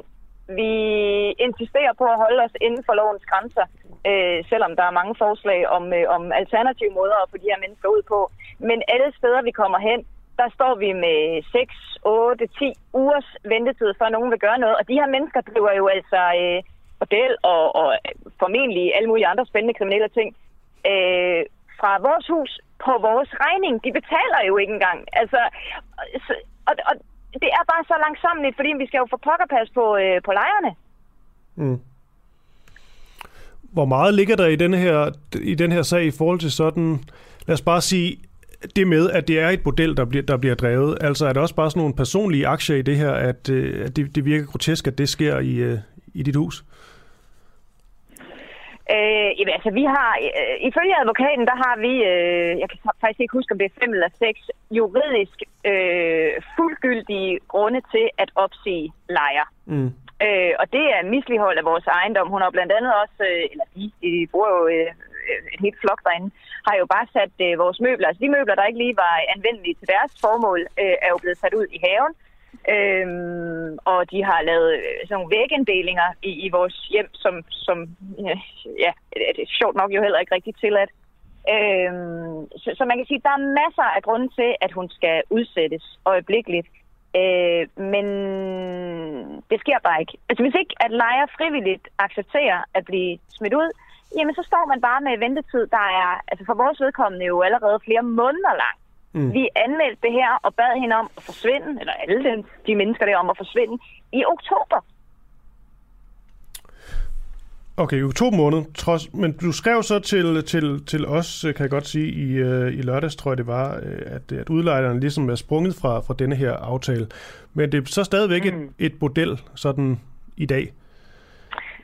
Ja, altså, da I tog fat i mig, kan det passe, det var, det var i slutningen af sidste uge, ja. der, øh, der havde hun skrevet til os, at øh, hun ville måske nok indgå et, øh, et forlig, øh, i stedet for at vi skal sidde her og vente på fodretten. Det skal jo siges, vi havde jo et møde i fodretten ja. i, i forgangne uge, hvor hun øh, et par minutter inden mødet øh, sygemelder sig. Øh, og det kan man så også gøre. Det er jo også øh, altså forbi min fatteevne, at man bare kan bruge øh, opspundet sygdom som sådan en grund til at få udskyttet et fodmøde. Fordi så starter vi jo forfra, så ryger vi bag i køen, så skal vi igen ned og have skemasat øh, et nyt møde i fodretten. Det kan der så gå 4, 6, 8 uger med igen. Øhm, og, øh, og da hun så læser den artikel, der bliver bragt i Ekstrabladet, så, mm. så giver hun udtryk for, at hun har en eller anden interesse i at indgå et, øh, et forlig. Og det er derfor, jeg siger til jer, at vi skal lige, vi skal lige se, om, om det dog passer. For det vil jo være dejligt for os at få hende ud. Så hun skrev faktisk, så kan jeg være ude inden, eller så kan pigerne være ude inden, øh, inden weekenden er over. Mm. Men det skete så ikke. Så det her med at kunne, uh, kunne breake, at nu er udlejeren sprunget fra aftalen, og, og, og huset er ikke et bordel længere, den er lige frisk nok. Det virker jo til, at, at det her det, det kommer til at uh, trække i langdrag. Øh, det synes jeg jo allerede, at det ja. er en, lang, en lang drag, faktisk. Ja. ja. Men det er altså ikke afsluttet nu, kan vi godt lige konstatere. Nej, det er det mildest talt ikke. Altså, øh, nu har vi øh, et nyt, en ny opringning til fodretten her til morgen, når de åbner, og så øh, hvis hun har evnet at, øh, at skaffe sig en lægeerklæring, så har det jo været et lovligt afbud, og så, som jeg mm. før snakkede om, så skal så skal vi jo afvente, at der er tid i fodretten igen til at kigge på det. Der er vi jo nok inde i 2022. så det er bare sådan et mareridt, der ikke vil stoppe. Altså, vi kan simpelthen ikke vågne fra det. Men hvor i ligger din sådan, største frustration? En ting er jo selvfølgelig dem, der vælger at, at køre, køre et model. Men det er vel også en, en større og måske mere principiel sag i forhold til denne her, denne her lejelov. Altså, nu er du også inde og tale med flere instanser om, man kan gøre og ikke kan gøre. Hvor er det, du har været mest skuffet i den her proces? Det er da afgjort, at, at altså, jeg kan sige, første gang vi ringer til politiet, der siger de, at det lyder heller ikke sjovt. Vi synes måske, I skal prøve at tage fat i Skattestyrelsen. Altså, de, de ser det som sådan et... Øh, der er nok nogen, der ikke betaler skat for deres seksuelle ydelser. Altså, alt imens mine børneværelser bliver brugt til, når ja, hvad man nu bruger øh, i et bordel, ikke også? Øhm, du blev ikke taget seriøst? Nej, overhovedet ikke. Det, altså, de har stadig ikke kigget på den. Jeg ringede til dem i fredags og sagde, undskyld, nu er der gået, hvad er der gået fra slutningen af oktober? Øh, seks uger, hvor, hvorfor? Altså, det er jo ulovligt, det er jo råferi. Vi har jo altså alle lange annoncer. Hvorfor gør I ikke noget? Ja, men der skal lige være en ledig medarbejder. Det bliver nok ind i det nye år. Okay. Mm. så det er da skuffelsen over, og, og at det er følelsen af, at der overhovedet ikke er nogen retssikkerhed for os og så vil jeg da sige, at jeg er da ekstremt glad for, at der er andre, der også kan se, at det her er en principiel sag, og vi kan jo, nu må jeg jo bare sige, at efter det har været i Ekstrabladet, har jeg jo fået henvendelser fra mange mennesker, mm. der har oplevet det samme. Der er simpelthen bare et kæmpe hul i den danske søde, bløde, naive lovgivning, hvor kriminelle, formentlig netværk, formentlig nogen, der har gjort det her mere end en gang, også mere end to gange, at de simpelthen bare kan danse rundt i lovgivningen, fordi vi er så forsigtige og vil passe på lejerne, hvilket jeg synes er rigtig godt. Det er jo godt, man vil passe på lejerne, men det er jo ikke godt, at man bare kan, kan jonglere loven til, sin, til, til egen udnyttelse, og, og, og dermed, at man som udlejer står fuldstændig uden beskyttelse. Vi, jeg tænker, altså bare sådan udenbart, et bud kunne vel være at, at sælge huset. Har I overvejet det? Nej, det har vi ikke. Det er jo vores hjem. Ja, det, det hedder godt, det var, det, det er bare at gøre et eller andet, fordi at hvis det her det bliver ved at drage langdrag, der bliver drevet bordel og sådan noget, så tænker jeg, at det bedste nemmeste måde at komme ud af det at sælge huset, og så være, være, være træt på alt og alle, men trods alt, så kommer man det videre. Øh, jeg, jeg ved heller ikke lige, hvordan en, øh, en ejendomsmælder, der skulle fremvise det, der foregår lige nu, altså med de mennesker, der er derinde, det, det, det tror jeg ikke rigtig er muligt. Plus, vi har jo en fodsag, og når den er overstået, så kommer vi til at køre en anden retssag mod vores øh, lejer for at have smadret vores øh, inventar. Okay, Mathilde Kimmer, jeg skal jo heller ikke blande mig i, hvad, hvad du gør med dit hus. Det er bare fordi, det er så øh, grotesk en sag, det her. Men, øhm, det er det. men øh, om ikke andet, du er altså udenrigskorrespondent for, for, for DR, og øhm, det er jo lidt der noget andet, det handler om her, men jeg synes, det er en øh, meget spændende sag i forhold til også denne her lejelov. Mathilde Kimmer, tak fordi du lige ville dele historien med os. Det var så lidt. Tak, god dag. I lige måde. Altså, det er måske en af de mest frustrerende stemmer, jeg har hørt i, uh, frustrerede stemmer, jeg har hørt i, hørt i radioen i lang tid.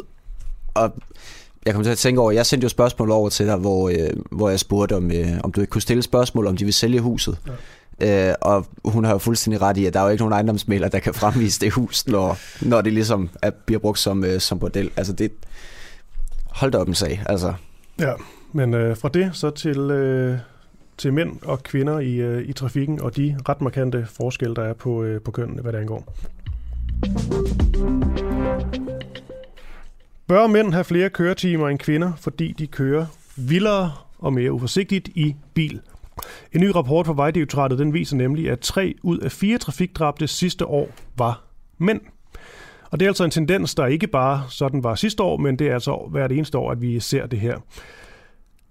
Spørgsmålet er jo, om der simpelthen bare er nogle markante forskelle på, på mænd og, og kvinder, og hvilke i så fald. Jeg taler lige om et øjeblik med Marianne Steffensen. Hun er chef for trafiksikkerhed sikkerhed og cykling i uh, Vejdirektoratet. Og Marianne, først og fremmest, hvilke sådan konkrete forskelle er der mellem mænd og kvinder, når det kommer til de her færdselsuheld? Og uh, godmorgen til dig. Godmorgen. Altså det vi kan se på, øh, på de uheld, mændene er impliceret i, det er, det er de alvorlige ulykker det er der, hvor man bliver dræbt, og det er der, hvor man kommer meget alvorligt til skade. Og så er det også i, i de typer øh, uheld, hvor der er biler, motorcykler, knaller der øh, og sådan noget med fart involveret. Øh, og så er der faktisk i år også flest dræbte mandlige fodgængere, og det, det er nok første gang, vi har set det. Men, men de, de er sådan lidt, lidt over det hele. Mm. Nu er det jo ikke altid sådan helt op i tiden at, at, at eller det er ikke helt op i tiden at dele køn øh, op på den måde, mænd og, og kvinder, men det virker dog til her, at du er, du er ret klar i mailet, når det kommer til, at der simpelthen er nogle konkrete forskelle mellem mænd og kvinder. Har du noget bedre bud på, hvad det er, der gør, at det er mændene, der, der kører, kører hurtigt og uforsigtigt? Altså det man kan sige, det er, at hvis vi skal nedbringe antallet af, af trafikdræbte, så bliver vi i hvert fald nødt til at tale øh, mænd og kvinder, fordi mændene de, de kører hurtigere, og de er højst sandsynligt mere risikovillige. Øh, de kører også mere spirituskørsel, så de er villige til at tage nogle chancer, og de elsker fart. Øh, og vi har været i 2016 lavede vi en analyse af kønsforskellene. Det var, det var mere politisk korrekt i 2016, mm. men, men ikke desto mindre, så, så viser det også, at, at mange af de unge mænd, de kører stadigvæk for hurtigt, når de også er blevet ældre, så de følger ikke sådan en, en indlæringskurve. Og det skal jo på en eller anden måde talesættes. Vi kan jo ikke indrette en vej, øh, så du har et lyserødt spor til kvinderne og et lysblåt til mændene. Det er jo ikke det, jeg vil, men, men der, de skal tales til på en måde, så de forstår det. Mm. Så mænd, altså det lyder bare til, i, i, i, i forhold til det, du siger, og når man ser på de her, de her meget konkrete tal og statistikker, der lyder til, at mænd helt kort sagt er dårligere til at køre bil end kvinder. Det kan man jo godt sige, øh, og, og med det samme, jeg siger sådan noget, så ryger mændene op af stolen, og så siger de, vi kører også mere bil end kvinderne. Mm. Øh, og så kan man sige, så det bliver de i hvert fald ikke bedre af, øh, selvom de så kører de flere kilometer. Og selvom vi går ind og korrigerer for, hvor meget mænd kører mere end kvinder, så fylder de stadigvæk for meget mm. øh, i trafikken. Så det handler ikke kun om, hvor meget man er i trafikken, men, men faktisk også om de der chancer, man tager, når man er derude, og, og faresignaler, man, man ikke ser. Og, og det er jo det, der skal adresseres på en måde, så, så de kan forstå det. For det nytter jo ikke noget, at vi, at vi prædiker, men at ingen hører det. Mm.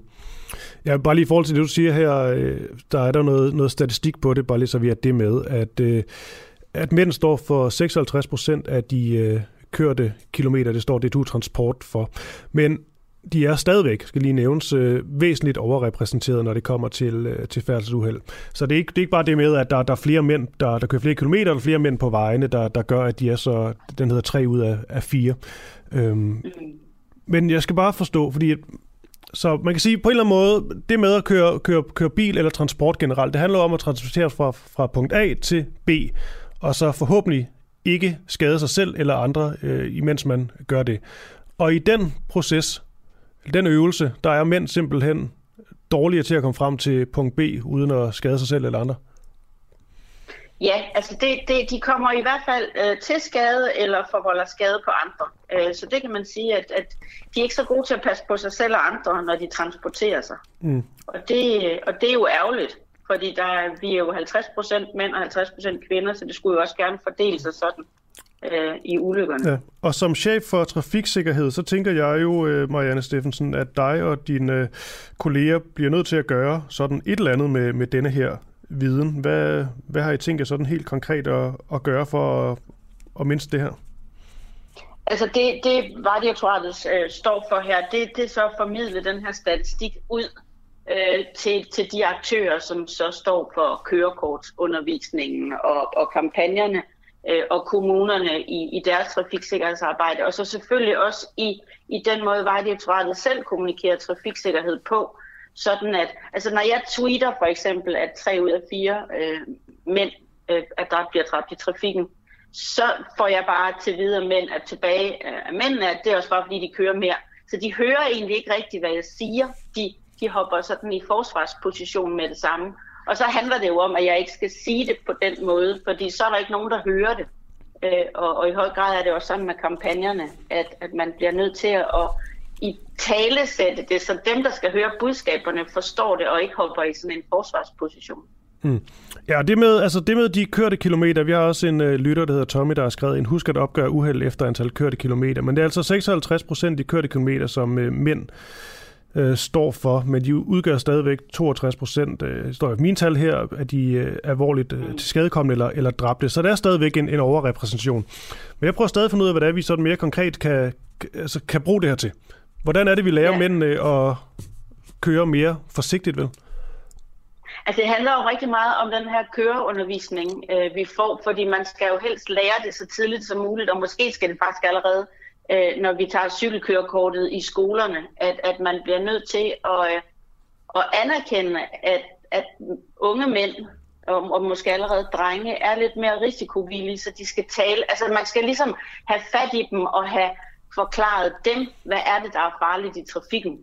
Øh, samtidig med, at, øh, at man så ikke behøver at skræmme øh, de unge piger fra videre sans, så de holder sig fra, at køre undervisning. Altså det lykkedes jo at få de unge til, eller i hvert fald min generation til at lade være med at ryge, fordi det blev ulækkert, øh, og ikke fordi det var farligt. Og, og jeg ved ikke, om man på en eller anden måde kan, kan, gøre, kan ramme den samme tone i det at køre for hurtigt og køre spiritus påvirket for eksempel, sådan at, øh, at man ikke skal prædikes med, at det er farligt, men at man skal, måske skal have en anden værdi ind for, at, at man stopper med at, at køre så risikobetonet. Mm. Men der er vel stadig rigtig mange, der, der ryger cigaretter eksempelvis? Ja, jamen det er der jo. Og adfærd er jo simpelthen så svært at ændre, fordi det, man får det fra sine forældre, man får det fra sine omgivelser, øh, og, og så står der nogle myndigheder med en løftet pegefinger, og, og det er derfor, den der løftede pegefinger skal, skal ramme, øh, så man hører efter, og det ikke bare bliver sådan en, åh, oh, nu, siger, mm. nu siger hun det igen. Øh. Men tør jeg gå mere sådan til værks i forhold til, når man taler øh, kønnene og natur og ophaver, hvad vi nu skal sige. Altså lad os nu sige sådan noget som, at mænd har mere testosteron i kroppen, al, al sådan nogle ting. Altså kunne, kunne I godt mm. på en eller anden måde sælge den, sælge den på det, hvor vi simpelthen laver meget mere klar opdeling af, af kønnen, at mænd er mere sådan indrettet, og kvinder øh, sådan, og øh, det kan være en af grundene til, at vi skal, vi skal, vi skal gøre det forskelligt øh, fra køn til køn. Altså i hvert fald noget af det, vi, vi arbejdede med i, i 2016, hvor vi også så på, på uddannelse og, og på indtægter, øh, for eksempel, for at se, jamen, hvad er det for nogle typer, øh, man skal have fat i, sådan at når man laver øh, en kampagneindsats, at man så har, har mere styr på, hvem det er, man taler til. Men, men det er klart, det kommer sådan lidt hurtigt uden for Vejdirektoratets gebet af, øh, hvad Vejdirektoratet skal mm. vide om, om de forskellige køn. Øh, så, så jeg tror, at vores budskab er mere, at til jer derude, der, der ved så noget her, øh, og som skal lave kampagnerne, og som skal lave kørekortsundervisningen, så, så, så er kønnet altså rigtig, rigtig vigtigt. Og vi var ved at overveje, om vi skulle lade være med at kønsopdele ulykkestatistikken. Og der må jeg i hvert fald sige, at det, det kommer vi nok ikke til at gøre øh, lige mm. med det samme, fordi ellers så kommer mændene øh, til at, øh, at, at være overrepræsenteret fortsat, og det, det duer jo ikke. Marianne Steffensen, chef for Trafiksikkerhed og Cykling Vejdirektoratet. Tak for det. Fortsat god morgen. Selv tak. tak. Og god morgen.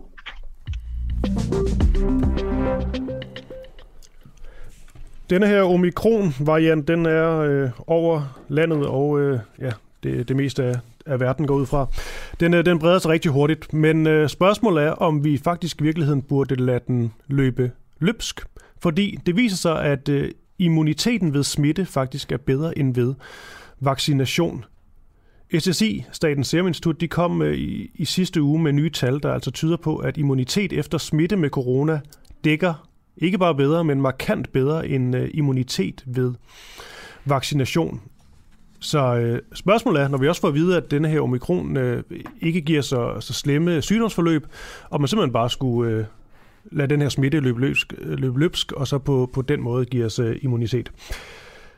Til at lige komme med lidt, lidt viden om, om, om det, men selvfølgelig også til at komme med en vurdering af alt det her, så har jeg Eskil Petersen med, adjungeret professor i infektionssygdomme ved Klinisk Institut på Aarhus Universitet. Jeg vil egentlig gerne starte helt konkret, Eskil Petersen. Burde vi bare med alt det her en mente, bare lade denne her omikron-smitte løbe løbsk ud i samfundet? Nej, det tror jeg bestemt ikke, at man skal, fordi øh, så meget ved vi heller ikke om den, at vi kan være sikre på, at det, som du lige siger, at det er, at det er rigtigt. Øh, så det mener jeg ikke. Men kan du ikke godt følge den her pointe med, at, øh, at når immuniteten er, er bedre ved smitte end ved vaccination, så vil det give god mening, hvis vi blev smittet, når de her sygdomsforløb øh, virker til ikke er så slemme? Jamen, vi ved jo ikke, om øh, det er rigtigt, at de her sygdomsforløb ikke er øh, lige så slemme som øh, Delta-variant. Det er nogle forløbige data fra uh, Sydafrika, som jo er et helt andet land end Danmark er, så du kan ikke være sikker på, at det er, uh, er rigtigt. Mm. Men selv i forhold til, til Delta-varianten og så videre, er, den her, altså, er de her sygdomsforløb så slemme, at det ikke giver meget god mening, og øh, at det er den her vej, vi får vores immunitet? Jamen, du har jo stadigvæk et højt indlæggelsestal, og øh, du bliver jo ikke indlagt på et sygehus med, øh, med mindre, at du faktisk er ret syg. Og det, du har også fortsat øh, dødsfald, så, øh, så man kan ikke sige, at, øh, at omikron-varianten den ikke er, at den ikke er farlig. Det er muligt, at øh, det ender sådan, men øh, det er alt for tidligt at øh, være sikker på det. Okay. I forhold til de her nye oplysninger fra SSI, hvad er det så, man sådan helt konkret kan udlede af dem? Jamen det, som øh, SSI-dataene øh, siger, er jo, at du har en bedre immunitet efter en øh, naturlig infektion sammenlignet med vaccinerne. Og sådan er det jo med de fleste infektionssygdomme, at hvis vi vaccinerer, så får vi en god beskyttelse, men hvis du kigger på for eksempel styrken af dit immunforsvar, så er det bedre efter en naturlig infektion. Så det er sådan set ikke overraskende. Mm. Hvis man så, man kan sige, lader, lader omikron løbe sin, øh, sin gang, hvad er det så helt konkret, det, det dårlige er ved det? Jeg tror ikke helt, øh, jeg forstår det. Altså, du siger jo selvfølgelig det her med, at den måske kan være mere, mere farlig, end, øh, end vi regner med. Hvis nu siger, at den ikke er så, så slem alligevel, hvad er det så det dårlige ved at lade den løbe sin gang? Altså ideen om denne her form for immunitet, øh, noget du helt kan afvise?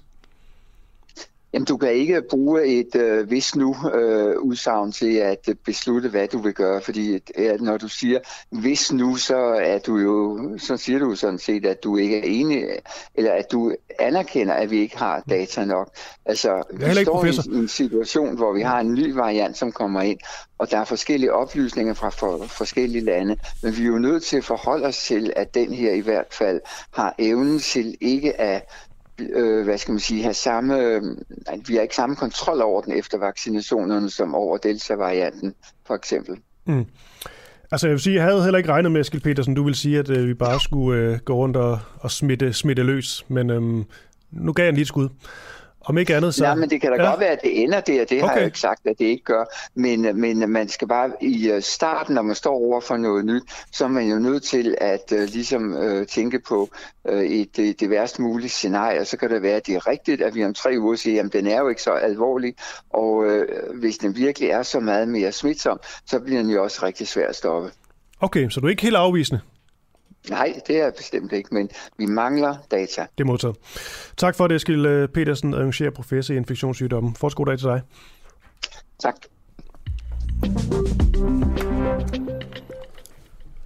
Du lytter til en uafhængig morgen. Klokken den er blevet 8.15. Mit navn det er Kristoffer Lind. Ved min side sidder Nikolaj Jul. Og lige om et øjeblik, der taler jeg med øh, Carsten Hønge, som er politisk ordfører for SF.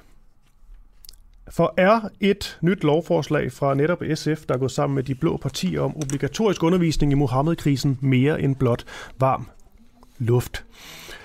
Det, der er sket, det er, at SF, som jeg lige fik nævnt, de går sammen med de blå partier og altså udenom regeringen til et forslag om, at man fra statens side skal udarbejde et, udarbejde, hedder det, et undervisningsmateriale om Mohammed-krisen. Partierne bag det her forslag, de har indtil videre slået sig op på, at det her forslag det vil være med til at legitimisere brugen af Mohammed-tegningerne i undervisningen. Men vi har nu læst det her beslutningsforslag, og det står faktisk ikke i teksten, om selve tegningerne de skal trykkes i undermaterialet eller ej. Som jeg lige fik nævnt, så, øh, så stemmer SF for, for dette forslag, og jeg har altså Carsten Hønge, politisk ordfører for SF, med på en, øh, en telefon. Der er ikke et, øh, et ord om, at tegningerne de skal i de her skolebøger. Så øh, Carsten Hønge, hvem er det så, der skal tage denne her beslutning om at få øh, tegningerne med? Og godmorgen til dig. Ja, morgen du. Nej, men altså, forslaget går slet ikke på, at øh, man skal vise tegningerne. Forslaget går på, at man skal undervise i Mohammed-krisen. Det er sådan i dag, at det er langt fra alle steder, at man overhovedet underviser i det. Og derfor er det vigtigt for, for SF, at så en periode, der var med til at definere så mange ting for Danmark, at der i det mindste bliver undervist i det. Hvis der så også skulle være nogle lærere, der vælger at vise tegningerne, hvad der er helt frivilligt for dem, så synes jeg jo personligt, at det vil være en god idé, men det ligger ikke i forslaget. Så helt personligt for dig, Carsten Hønge, der mener du, at det er en god idé, at uh, der er nogle lærere, der viser de her, øh, de her Mohammed-tegninger? Ja, det synes jeg. Det synes jeg. At det kan jo ikke nytte, at det er sådan at frygten, der nu begynder at definere, hvad det er, vi kan undervise i.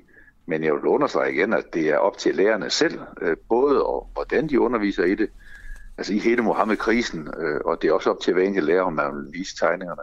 Det er som bare fordi, jeg har det sådan, at øh, hvis man øh, underviser i nogle tegninger, og så ikke ser, hvad det, hvad det, det handler om, det synes jeg selv kan være sådan lige et nummer for abstrakt. Men hvis lærerne mener, kan håndtere det, så, så, så synes jeg, de skulle at gøre det. Altså hovedproblemet i dag, det er faktisk, at der er rigtig mange steder, hvor lærerne end ikke tør undervise i Mohammed-krisen. Altså det var jo en, en situation, som sat jo Danmark i verdens brandpunkt. Så hvordan man i hele verden i historie eller i samfundsfag kan komme udenom at undervise i det, det fatter jeg så ikke. Mm. Og derfor synes vi, at vi vil slå fast, at selvfølgelig er det her noget af det, der skal undervises i. Alt andet, det er jo... Altså, men, det, her, det er jo ikke bare noget, der skete dengang. Det mm. slår jo skygger ind også over vores dagligdag i dag. Altså, det er noget, der trækker spor med sig i, i mange år. Det var en det var en periode, der definerede mange ting i, i dansk politik, for så vidt også internationalt, så det skal man da. Men, men, hvis, mm, men hvis du synes, det, det måske kan virke sådan lidt abstrakt at undervise i Mohammed-krisen uden at, og Mohammed-tegningerne, uden at vise de her, de her tegninger, hvorfor I så ikke fra politisk side ligesom øh, krævet, at de her tegninger også skal være en del af skolematerialet? Ja, det gør vi sådan, i respekt for, at lærerne selv kan vælge, øh, hvilken model de vil undervise efter. Øh, de må selv finde ud af, hvordan de vil øh, tilrettelægge undervisning, og der synes vi så, at det vigtigste er, at der overhovedet bliver undervist i Mohammed-krisen. Tænk sig, at overhovedet det at undervise i det bliver fravalgt en række steder. Jeg synes så selv, at det vil være naturligt, at man viser det, og jeg synes, det er et godt tidspunkt, vi også viser sådan tydelig opbakning til de modige lærere, der trods alt underviser i Mohammed-krisen, og de modige lærere, der tør vise tegningerne. Der er det her forslag også med til at som du selv lige i dit oplæg sagde, altså med til at legitimere øh, de lærere og de skoler, der siger, at vi kan da ikke komme udenom den største udenrigspolitiske krise, Danmark har været i 70 år. Og det, der, er det her, der er den her beslutning og det undervisningsmateriale med til at, at vise, at vi, vi som samfund står bag lærerne men står bag lærerne. Man kan jo også øh, måske vente den om at sige, øh, det jo også gør, det er jo også det lærerne sådan lidt op. Så er der nogen, der vælger, vælger, vælger den ene side, og nogen, der vælger den anden. Hvis I nu bare fra politisk hold markeret, at de her tegninger, de skal være en del under materialet, så er det ligesom fint, så står vi på mål for det. Jo, men det står og falder ikke, for, som jeg ser det med, om, om selve tegningerne øh, skal vises eller ej. Det står og falder med, underviser man overhovedet i den her store krise, som Danmark var igennem, og som den dag i dag har stor betydning. Fordi vi her taler om en af de, altså en af de bærende søjler i vores demokrati, nemlig øh, retten til at ytre sig. Og vi kan se, øh, det er kun et år siden, at den franske skolelærer Samuel Paty øh, blev slået ihjel i Frankrig, fordi han underviste i det. Vi har danske lærere, der frygter, øh, og som jo, vi har set, er meget, meget er blevet truet. Så vi har en situation selv midt i Danmark. Øh, der er der lærere, der bliver truet, fordi de underviser i, i krisen. Og der er det så vigtigt, at vi står bag dem. Men der er vel en forskel her. Han blev vel ikke slået ihjel, fordi han underviste i Mohammed-krisen. Han blev slået ihjel, fordi han viste tegningerne. Ja, det er, det er, det er jeg sikker på. Ja.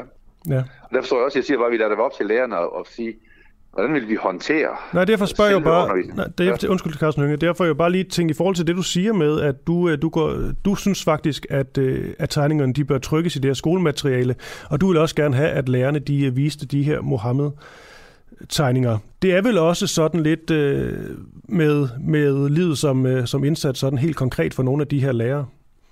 Jamen det kan det være, og derfor tror jeg også, at det er vigtigt, at vi siger, at det, det er op til lærerne selv, øh, om de præcis vil, vil bruge, altså lige præcis vil bruge tegningerne i undervisningen. Vi synes, det er vigtigst, at man overhovedet øh, underviser i det. Øh, jeg synes, det er ubegribeligt, at der er steder, hvor man ikke underviser i det. Så for os var det det vigtigste. Så er det, jeg siger, jeg synes jo personligt, at det vil være vigtigt, at staten ligesom men nu står bag det, at man også kan vise det. Men nu lader du... Men, men, ja, ja, undskyld. Nej, jeg vil bare sige, så lader du ligesom lærerne selv bestemme, men du, du er med på, at der er en øh, øh, sikkerhedsmæssig risiko øh, forbundet med det her. Er det så sådan, du siger, at så de lærere, der gerne vil sætte livet på spil, de må gerne gøre det, og det, det støtter jeg, mens de andre, de må godt, øh, de må godt slippe? Jamen, jeg synes, vi skal, jeg synes, vi skal prøve at nærme os det her område på, på en anden måde, end bare sådan erkende og acceptere, at frygten sådan har taget bolig i det danske samfund. Mm. Og så sige, vi må starte med at stå bag, at der overhovedet bliver undervist i det. Vi vil jo ikke som politikere, jeg vil jo ikke som politiker gå ind og sige sådan helt konkret, okay, en ting er at undervise i temaet. Det synes jeg, det kan være en politisk beslutning at sige, det er så vigtig en del af dansk historie. Ikke bare det, der skete for de her 15-17 år siden, men faktisk også i dag. Men gå ned sådan fuldstændig detaljeret og sige til en lærer, og så i øvrigt inden for det her område, der skal du også bruge de og de kilder, de og de materialer, de og de tegninger. Det synes jeg er altså, gå et nummer for langt. Mm. Men så er det, jeg siger, personligt vil jeg synes, at det ville være godt, at man gør det. Ikke, at det skulle stå i forslaget, det er jeg ikke til det, nej. Men jeg har stor respekt for, og jeg kan forståelse for de lærere, der siger, det er for svært for mig at undervise i en tegning, uden at vise den. Så kunne man undervise i, uh, i billedkunst, uden at vise billederne. Men jeg, jeg, vil, jeg er ikke tilhænger af, at det kommer til at stå i det, fordi det vil være for, det er simpelthen for detaljregulering af skolen og af lærernes. Jeg, der, der, der må jeg stole på, at lærerne finder frem til at bruge de rigtige materialer, men de skal så absolut må undervise i temaet. Okay, så selvom at du personligt mener, at tegningerne de bør trykke skolematerialet, så vil du ikke gøre en aktiv indsats for netop at få de her Mohammed-tegninger skrevet ind i under, undervisningsmaterialet? Nej, det vil jeg bestemt ikke, fordi der, vi, der synes jeg simpelthen, der går vi godt nok lige nummer for langt i forhold til at detaljstyre den enkelte lærer ude i det enkelte klasseværelse. Men der synes jeg, at selve temaet, det vil svare lidt til nogle andre store begivenheder, at man så lader være med at undervise i det, fordi at der er noget diskussion om det. Man kan ikke, synes jeg, Altså, som jeg sagt et par gange. Det var ubegribeligt at forestille mig, hvordan man kan undlade at undervise i det. Men det er altså en række steder, man undlader, og det skal vi, det skal vi væk fra. Men jeg undrer bare lidt, Carsten Hynge, fordi I alligevel ligesom øh, går udenom øh, regeringen og går sammen med, med de blå partier øh, for det her. Så det er jo noget, I virkelig øh, føler for. Pia Olsen Dyr også var ude med nogle sådan ret markante udmeldinger omkring de her Mohammed-tegninger. Øhm, og vi ikke skal lade frygten styre. Men hvorfor i alverden er det så, at I ikke går skridtet videre og siger, at vi skal selvfølgelig trykke de her øh, Mohammed-tegninger, det skal være en del af under, undervisningsmaterialet, nu hvor I så melder så øh, klart ud? Jamen det er så det, jeg siger, at det er sådan lige den her, jeg nok sige, lige en tand for meget i forhold til sådan, undskyld, og, og detaljregulere den enkelte lærers undervisning i den enkelte time, i den enkelte klasse. Der bliver vi nødt til at stole på, at når skolerne og lærerne får retningslinjer om, at der skal undervises i emnet Mohammed-krisen. Hvordan de så gør det, det må vi overlade til lærerne. Der synes jeg selv, at det, er, det, det synes jeg altså virkelig, det, det er et nummer for meget, at man så skal gå ind og sige præcis, hvad man skal.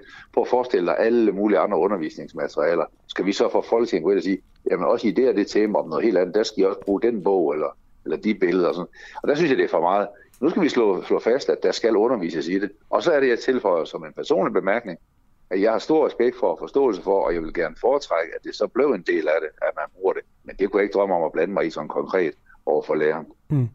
Men er det okay, at en, øh, ja, en helt almindelig lærer så vælger at tage denne her beslutning? Fordi konsekvensen, det kan jo være ja, lad os bare sige, altså det kan godt være, at jeg sætter den højt op nu, men, men på en eller anden måde, det kan vel godt være øh, mor, drab, halsukning, hvis vi bare sådan tager det konkrete eksempel i, i Frankrig også, hvordan de her Mohammed-tegner, de har været truet på, på livet. Fordi det er vel en beslutning, som så kan have sådan alvorlige konsekvenser for kolleger og for de børn, de har ansvar for, selvfølgelig også for dem, for dem selv. Så synes du, det er helt okay, at en lærer ligesom træffer denne her beslutning, bare fordi I har sagt, at det er måske okay? Altså hvis den enkelte lærer øh, vurderer det i sin undervisning, i den klasse vedkommende har, og viser tegninger, så står jeg bag den lærer fuldstændig det vi har, men jeg står også bag den lærer, der siger, jeg vælger konkret i min undervisning ikke at bruge den, men jeg underviser i det. Så jeg står for vidt bag begge lærer.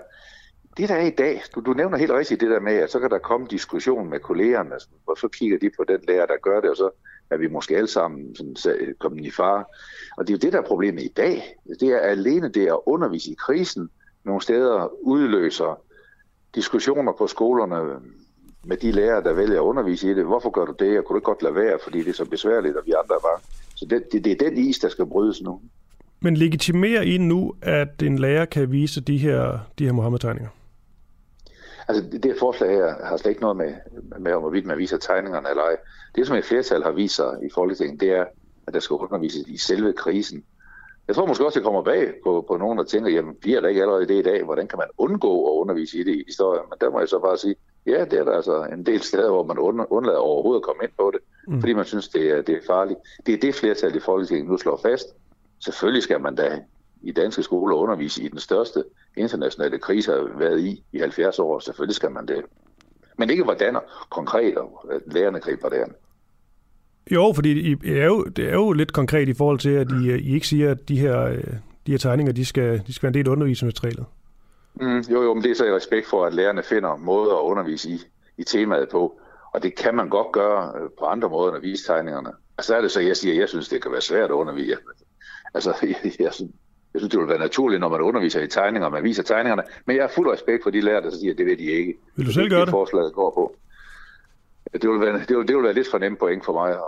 Det vil være lidt for nemt øh, bold at sparke i mål ved at sige, at det vil jeg, fordi jeg er jo ikke lærer. Jeg står ikke i den konkrete situation. Så det, det må jeg trygt overlade til skolerne og til lærerne. Mm. Men kan du her til sidst, øh, Carsten kan du ikke godt forstå dem, nu fik jeg spurgt, øh, ud til, eller spurgt om, hvorvidt det her ligesom kan være virke lidt så, som varm luft. Altså man, man slår sig højt op, op på det her ytringsfrihed og, og så videre. Men så trods alt, så er det jo ikke noget med, at I ligesom har sagt, at de, man skal vise de her, de her tegninger. Kan du ikke godt følge, at det godt kan virke sådan lidt, uh, lidt letkøbt der? Det må jeg så sige. Med det kendskab, vi har til situationen i skolerne, så er det alt andet end det. Altså fordi i dag er det jo sådan, at der er en række lærere, der jo også har udtalt, at de er bange for at undervise, at de øh, føler sig under voldsom pres, at det, noget, det her det er noget, der bliver diskuteret ud. Så det her forslag er jo bestemt ikke varm luft. Det her forslag vil sikre, at man ude i de danske skoler rent faktisk underviser i den her dramatiske periode i, i, dansk, i, dansk, i dansk historie, og vel at mærke også de afledte diskussioner, der er ud fra Mohammed-tegningerne, som kan være nok så vigtige end selve tegningerne, nemlig det. Altså sent som her for et par uger siden, der kan du se uh, det nye Taliban-styre i uh, Afghanistan lave en video, hvor man angriber blasfemi i Danmark. Så, så, så det, det er også et afsæt for en række andre diskussioner om, hvad er, hvordan er, hvad er forholdet egentlig mellem religion og politik. Er det sådan, at nogens religiøse følelser kan begrunde, at man slår andre mennesker ihjel? Hvordan kan en demokratisk søjle i, i Danmark som ytringsfrihed, hvordan kan det blive rystet så meget på grund af det? Jeg mener, hvordan kan demokrati overhovedet okay. give mening, hvis man ikke har ytringsfrihed? Så det vil sige, at selve Mohammed-krisen giver ud, udgangspunkt for en række dybt relevante diskussioner, både i historie og i samfundsfag, og det vil der nu blive undervist i, når vi kommer igen med det her forslag. Så her til sidst øh, opsamlende, Carsten Hønge, du mener helt personligt, at de her tegninger, de burde blive trygt i uh, skolematerialet, men du vil ikke kæmpe for, at det bliver en uh, del af det her beslutningsforslag? Nej, for det er ikke en del af forslaget. Det her forslag det går alene på, at vi skal undervise i selve krisen, og det er mm. også langt det vigtigste for mig. Langt det vigtigste for mig.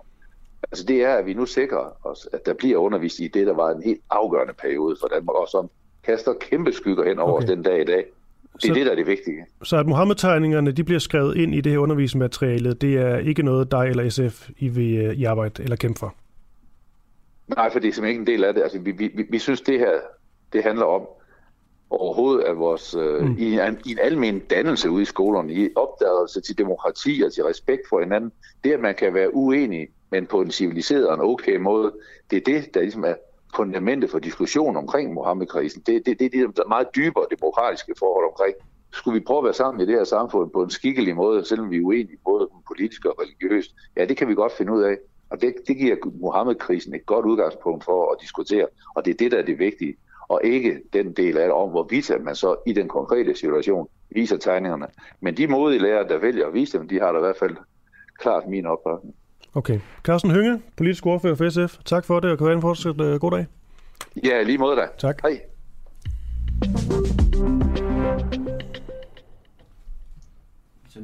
Yes, der kom, øh, der kom lyd igennem. Det er jo en uh, ret spændende diskussion, det her med, med Mohammed, Mohammed-krisen og Mohammed-tegningerne, fordi jeg kan jo egentlig enig med Carsten Hynge i, at, at, at det giver god mening at undervise, undervise i den her krise.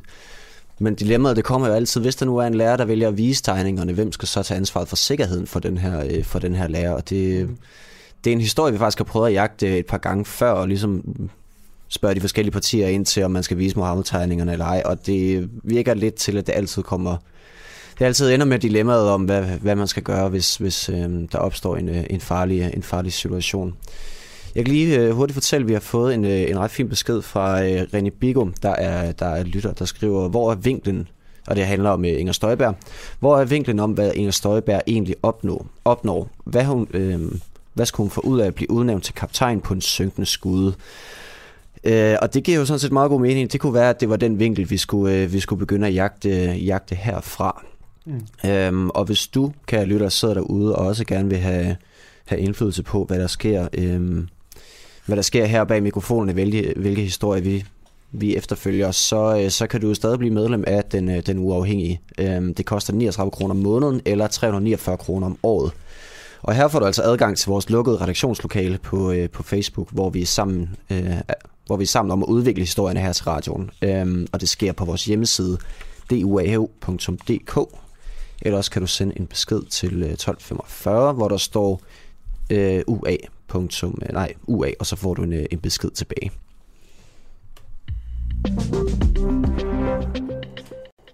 Men øh, nu skal vi til nu skal vi til Myanmar, Christoffer, øhm, fordi I fredags der var der nemlig en ung mand, der ved en domstol i New York havde kendt sig skyldig i at planlægge og lemlæste øh, øh, planlægge et mor og lemlæste en pro-demokratisk øh, FN-ambassadør fra Myanmar. Øh, og det er jo bare endnu et led i den her baserende konflikt, der har været siden februar, hvor der var et øh, militærkup i, øh, i netop øh, Myanmar. Øh, og nu skal vi altså snakke med Helena Marie Kyd, der er seniorforsker ved Dansk Institut for Internationale Studier, øh, der har ekspertise i politi og retspleje i Myanmar. Godmorgen, øh, godmorgen Helene. Godmorgen. Kan du starte med at fortælle os, hvordan skulle det her snimor have fundet sted? Jeg er ikke helt sikker på, hvordan det skulle have fundet sted, men altså det vi hører, det var jo, at øh, en thai-våbenhandler, øh, som åbenbart leverer våben til militærjuntaen i Myanmar, skulle have hyret de her to unge fyre, øh, som er i New York, til at planlægge øh, et angreb, måske endda drab på øh, Myanmars FN-ambassadør Joe Motun, og det var tilbage i juli måned. Og de her to øh, unge fyre, Pyo Hen Tut og Jehen Sore, de blev så anholdt af amerikansk politi i New York-staten øh, i august måned. Og det, der så skete her for et par dage siden, det var, at øh, de bestillede for, for en forløbig retssag, hvor at i hvert fald den ene af, af dem øh, erklærede sig skyldig i at skulle have modtaget øh, penge fra den her thai-våbenhandler og være med til at, at, at lave det her angreb, øhm, som jo så ikke er foregået på ham her FN-ambassadøren, som blev stoppet.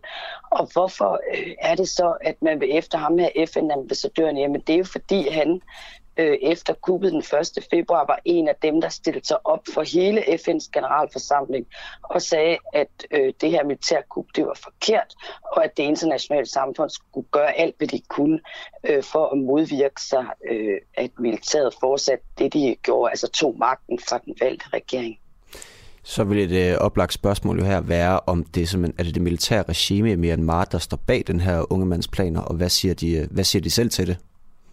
Altså, de har sagt, at de har ikke noget med det at gøre, og det her det er en sag, øh, som man må tage sig af i USA. Øh, så de har ikke øh, været fremme og indrømme noget. Det er jo sådan set ikke mærkeligt, øh, altså særlig mærkeligt, at de ikke har gjort det, men de har ligesom sagt, at de vil ikke have noget med det at gøre. De, de vil heller ikke beskytte de to unge mænd. Øh, så de har frasagt sig en hver øh, anklage, øh, der kunne ligge øh, i det her så de vil ikke engang øh, bede om at få udleveret de her to, øh, to unge mænd, for at de skal have en, øh, en retssag i Myanmar? Nej, de siger, at det er en sag, de selv må klare i USA. Øh, så de vil ikke have noget med det her at gøre, og vi ved jo ikke, altså reelt set, hvordan linken er til det, men altså det vil, tyder jo på, øh, at der har været et eller andet form for samarbejde øh, med den her thai-våbenhandler, men der er jo ikke beviser for det. Men det vi i hvert fald ved, det er, at efter ham her, FN-ambassadøren Joe Motun stillede sig op foran hele FN og sagde, at øh, det var uacceptabelt, at militæret havde gjort et kup. Det var, at hæren, altså militærjuntagen, der har sat sig på magten flere gange, har bedt ham om at træde tilbage, og det har han ikke ville gøre. Og de har også sendt deres egen nye kandidat til FN. Men FN har ikke vil godkende den nye kandidat endnu. De har lige haft et møde her øh, i starten af december, hvor de endnu ikke har ville tage stilling til, om de skal tage herrens nye repræsentant, eller de skal beholde øh, Joe Motun, altså den nuværende ambassadør, som er bakket op af eksilregeringen, altså den øh, undergrundsregering, øh, der er imod militæret, og som består delvis af folk fra Ansasutist-partier og andre folk øh, i modstand. Så der er ligesom kamp mellem de her to øh, kandidater. Så vi ved i hvert fald med sikkerhed, at militærjuntan ikke er interesseret i, at Joe Motun fortsætter med at være i FN. Okay, så vi har en, altså vi har en thailandsk våbenhandler, vi har en undergrundsregering, og vi har et militær, øh, et militær regime, der kæmper om magten, og en eller anden, på en eller anden måde også sådan magten til at repræsentere Myanmar ved øh, international, øh, international politik. Ja, det er korrekt. Øh, og altså, hvis du spørger øh, modstanden til militæret, øh, kuppet, altså den her eksilregering, den nationale samlingsregering, så er det jo dem, der er den legitime regering, fordi at en hel del af deres ministre, øh, de blev valgt ved et demokratisk valg i november øh, sidste år i 2020, som i øvrigt på det tidspunkt blev godkendt både internationalt og også af herrchefen selv. Øh, men det var et valg, hvor et parti igen viste, hvor populære de var, og igen viste, hvor meget opbakning det havde i befolkningen. Og det var også en af årsagerne til, at militæret kunne magten den 1. februar. Og militæret siger så, at det her det var ikke et øh, ordentligt valg, der blev svindet ved det her valg, og vi kommer ind og tager magten, fordi vi vil forsvare demokratiet, vi vil forsvare landet. Men det er der bare ikke ret mange i Myanmars befolkning, der bakker op om. Myanmars befolkning vil ikke have militæret beruret igen. Altså et militær, som jo ellers styrede med en hård hånd helt indtil 2011. De vil have deres folkevalgte ledere tilbage. Så derfor har den her eksilregering og deres opbakning til den nuværende FN-ambassadør, John Motun, øh, højst sandsynligt meget større opbakning i befolkningen end øh, militærjuntagen. Det er i hvert fald det, vi ved. Det vi også ved, det er, at militærjuntagen har ikke ret meget legitimitet i landet, men de har jo så den her rå øh, voldelige militærmagt, øh, som de sidder på, og det er det, der gør det ekstremt svært for modstanden at tage magten tilbage. Altså man kæmper jo alle steder i Myanmar øh, lige nu mod herren. Man gør alt internt for at, at få den folkevalgte øh, regering tilbage, men det er bare ekstremt svært. Lige et øh, aller sidste spørgsmål her, Helena, øh, Helena Kyd. Øhm, hvad har reaktionerne været på det her i forhold til øh, regionen der i Sydøstasien? Har nogle af nabolandene været ude og, ude og udtale sig om det? Ja, det er en stor, en ret kompliceret øh, historie, ikke? fordi at øh, du har jo den samling af sydøstasiatiske lande, ASEAN, som er ligesom pandangen til vores EU. Og de har dannet en, en, kan man sige, en kommission, og de har også en, en udsending, som ligesom har fået beføjelser til at være med til at løse den konflikt, der er i Myanmar, og de har også øh, udvist stor bekymring for, øh, hvad der foregår, men de har ikke på samme måde, som vi har i USA og Europa, indlagt sanktioner mod militærstyret øh, og, og krævet, at de løslader de, de folkevalgte politikere. Men der er i hvert fald en interesse i regionen for at presse herren til at finde en løsning øh, på den konflikt, der er, fordi det jo også kan skabe store øh, flygtningestrømmer, og det kan også skade økonomien og sammenhængskraften i regionen, hvis den krise og konflikt øh, den fortsætter. Og det seneste, man har gjort fra ASEAN, det er, at man faktisk også har udelukket herreschefen Miao Lein fra at deltage i nogle topmøder, og det sender jo også et signal om, at man i hvert fald ikke er glad for det, der foregår. Man er ikke glad for, at militæret på de her brutale med, bruger de her brutale metoder til at blive på magten. Mm. Så vi har altså konkluderet, at den her konflikt i Myanmar, den går langt ud over landets, øh, landets egne grænser. Lige til aller, aller sidst, øhm, hvilken dom står han til at modtage ham her attentatmand, eller de to attentatmænd? De har jo, øh, han har jo kendt sig skyldig. Ja, altså de kan få op til fem år, øh, er i hvert fald det, jeg har læst fra øh, øh, de udtalelser, der er kommet fra USA. Okay. Tusind tak for, øh, for at være med her til morgen. Øh, Helene Maria Kød, du er seniorforsker ved Dansk Institut for Internationale Studier. Selv tak.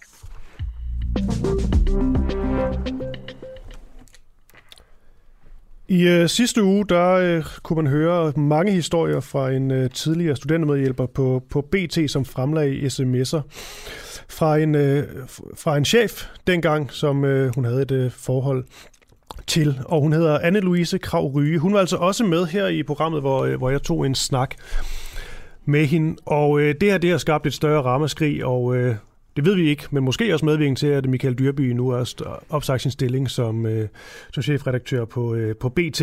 Fordi snakken jo var, Anders Krab Johansen sagde, der er ikke fundet sexisme sted under Dyrbys vagt på BT. Hvilket det her var et af flere eksempler på, at der nok havde gjort. Det, der så er sket sidenhen, det er, at, øh, at de her beskeder mellem studentermedhjælperen, altså Anne-Louise, jeg taler med om et øjeblik, og så redaktøren er kommet frem i sin helhed. Altså nogle direkte screenshots af beskederne, og det er altså øh, Anne-Louise Krav Ryge, der selv har valgt det, at før der var det, man kan sige, der var der sådan nogle, øh, nogle enkelstående sms'er, man, man kunne se fra hendes øh, Twitter-profil, øh, hvor der stod sms 1, sms 2, sms 3, men der stod ikke ligesom hele øh, konteksten, altså hvad hun skrevet, hvad hun svaret, hvordan var tonen imellem dem osv. En af de her beskeder lød sådan her. Det er fordelen ved jer studenter, Lige når man er på grænsen til at være for meget MeToo, så stopper I alligevel og bliver udskiftet med en ny, og ja, det må gerne opfattes som en trussel. Når man så læser hele beskeden, eller man kan sige beskedudvekslingen, øh, samtalen de to imellem, så, så står der lidt mere. Der står blandt andet, øh, at her at Anne-Louise, der skriver, insisterer stadig på, at du er en øh, uh, me too in the making, og så sådan en øh, uh, grine græde smiley. Og uh, efter han har skrevet, og ja, det må gerne opfattes som en trussel, så er der denne her grine græde emoji efterføl, efterfuldt. Og det kunne man altså ikke se af de her første, uh, første screenshot, eller hvad man nu skal sige, vi så af de her beskeder. Spørgsmålet er, om det, det er vigtigt, og hvorfor det ikke komme med i uh, første omgang. Anne-Louise Krav Ryge, godmorgen. Godmorgen. Jeg vil egentlig bare gerne starte i forhold til det her spørgsmål omkring konteksten. Er, synes du, ja. konteksten vigtig i forhold til de her beskeder? Øh, ja, naturligvis er den det, fordi at den, øh, den viser et øh, nuanceret, kompliceret magtforhold. Men, øh, men det er også vigtigt for mig at sige, at øh, det er ikke mig, der har valgt, hvilken kontekst, der skal frem. Jeg har indleveret alt det materiale, jeg også har lagt op på sociale medier i løbet af weekenden. Det har jeg indleveret til de medier, jeg har deltaget i, og så har de valgt, hvad de gerne vil vælge ud. Mm. Men synes du, der er forskel på den første besked, jeg læste op, og så beskeden i sin, øh, man kan sige beskedudveksling i sin helhed, hvor man også får de her øh, emojis med eksempelvis? Ja, naturligvis er der forskel, men øh, men det, jeg synes egentlig kun, at, øh, at det er fint at få de her ting nuanceret, fordi at det også tillader mig at sætte ord på en, øh, en kompleks magtrelation, som jeg var underlagt. Øh, og også meget det her med, at hvordan svarer man, når man bliver konfronteret med sådan nogle beskeder fra en overordnet. Altså, man vil jo gerne ikke altså, gøre stemningen så dårlig, at han bliver sur på en, men man har også et eller andet behov for at sige fra. Øhm, og det gør jeg også i den besked, der kommer efterfølgende. Øhm, hvor jeg skriver noget med, at ja, det må gerne opfattes som en trussel. Hvor han så skriver bagefter, hvem af os kan bedst undværes. Hmm. Men vil du trods alt medgive, at øh, når man har sådan lidt mere baggrundsinfo på, jer, på jeres øh, relation, og man så ser denne her besked, i sin, øh, i sin helhed, eller den, den her samtale, I har haft, at, øh, at det virker bare ikke helt så dramatisk som, som det første, man, man kunne læse. Det altså. er jeg ikke enig i. Okay. Det er stadigvæk en relation mellem en chef og en studentermedhjælper. Mm. Og det er stadigvæk en chef, der skriver de der ting til en studentermedhjælper. Og så er jeg også bare nødt til at sige, at jeg adresserede allerede, da jeg gik frem første gang med den her historie i marts måned, journalisten, at der var tale om en mærkelig og rodet relation mellem mm. mig og redaktøren. Det har jeg aldrig lagt skjul på.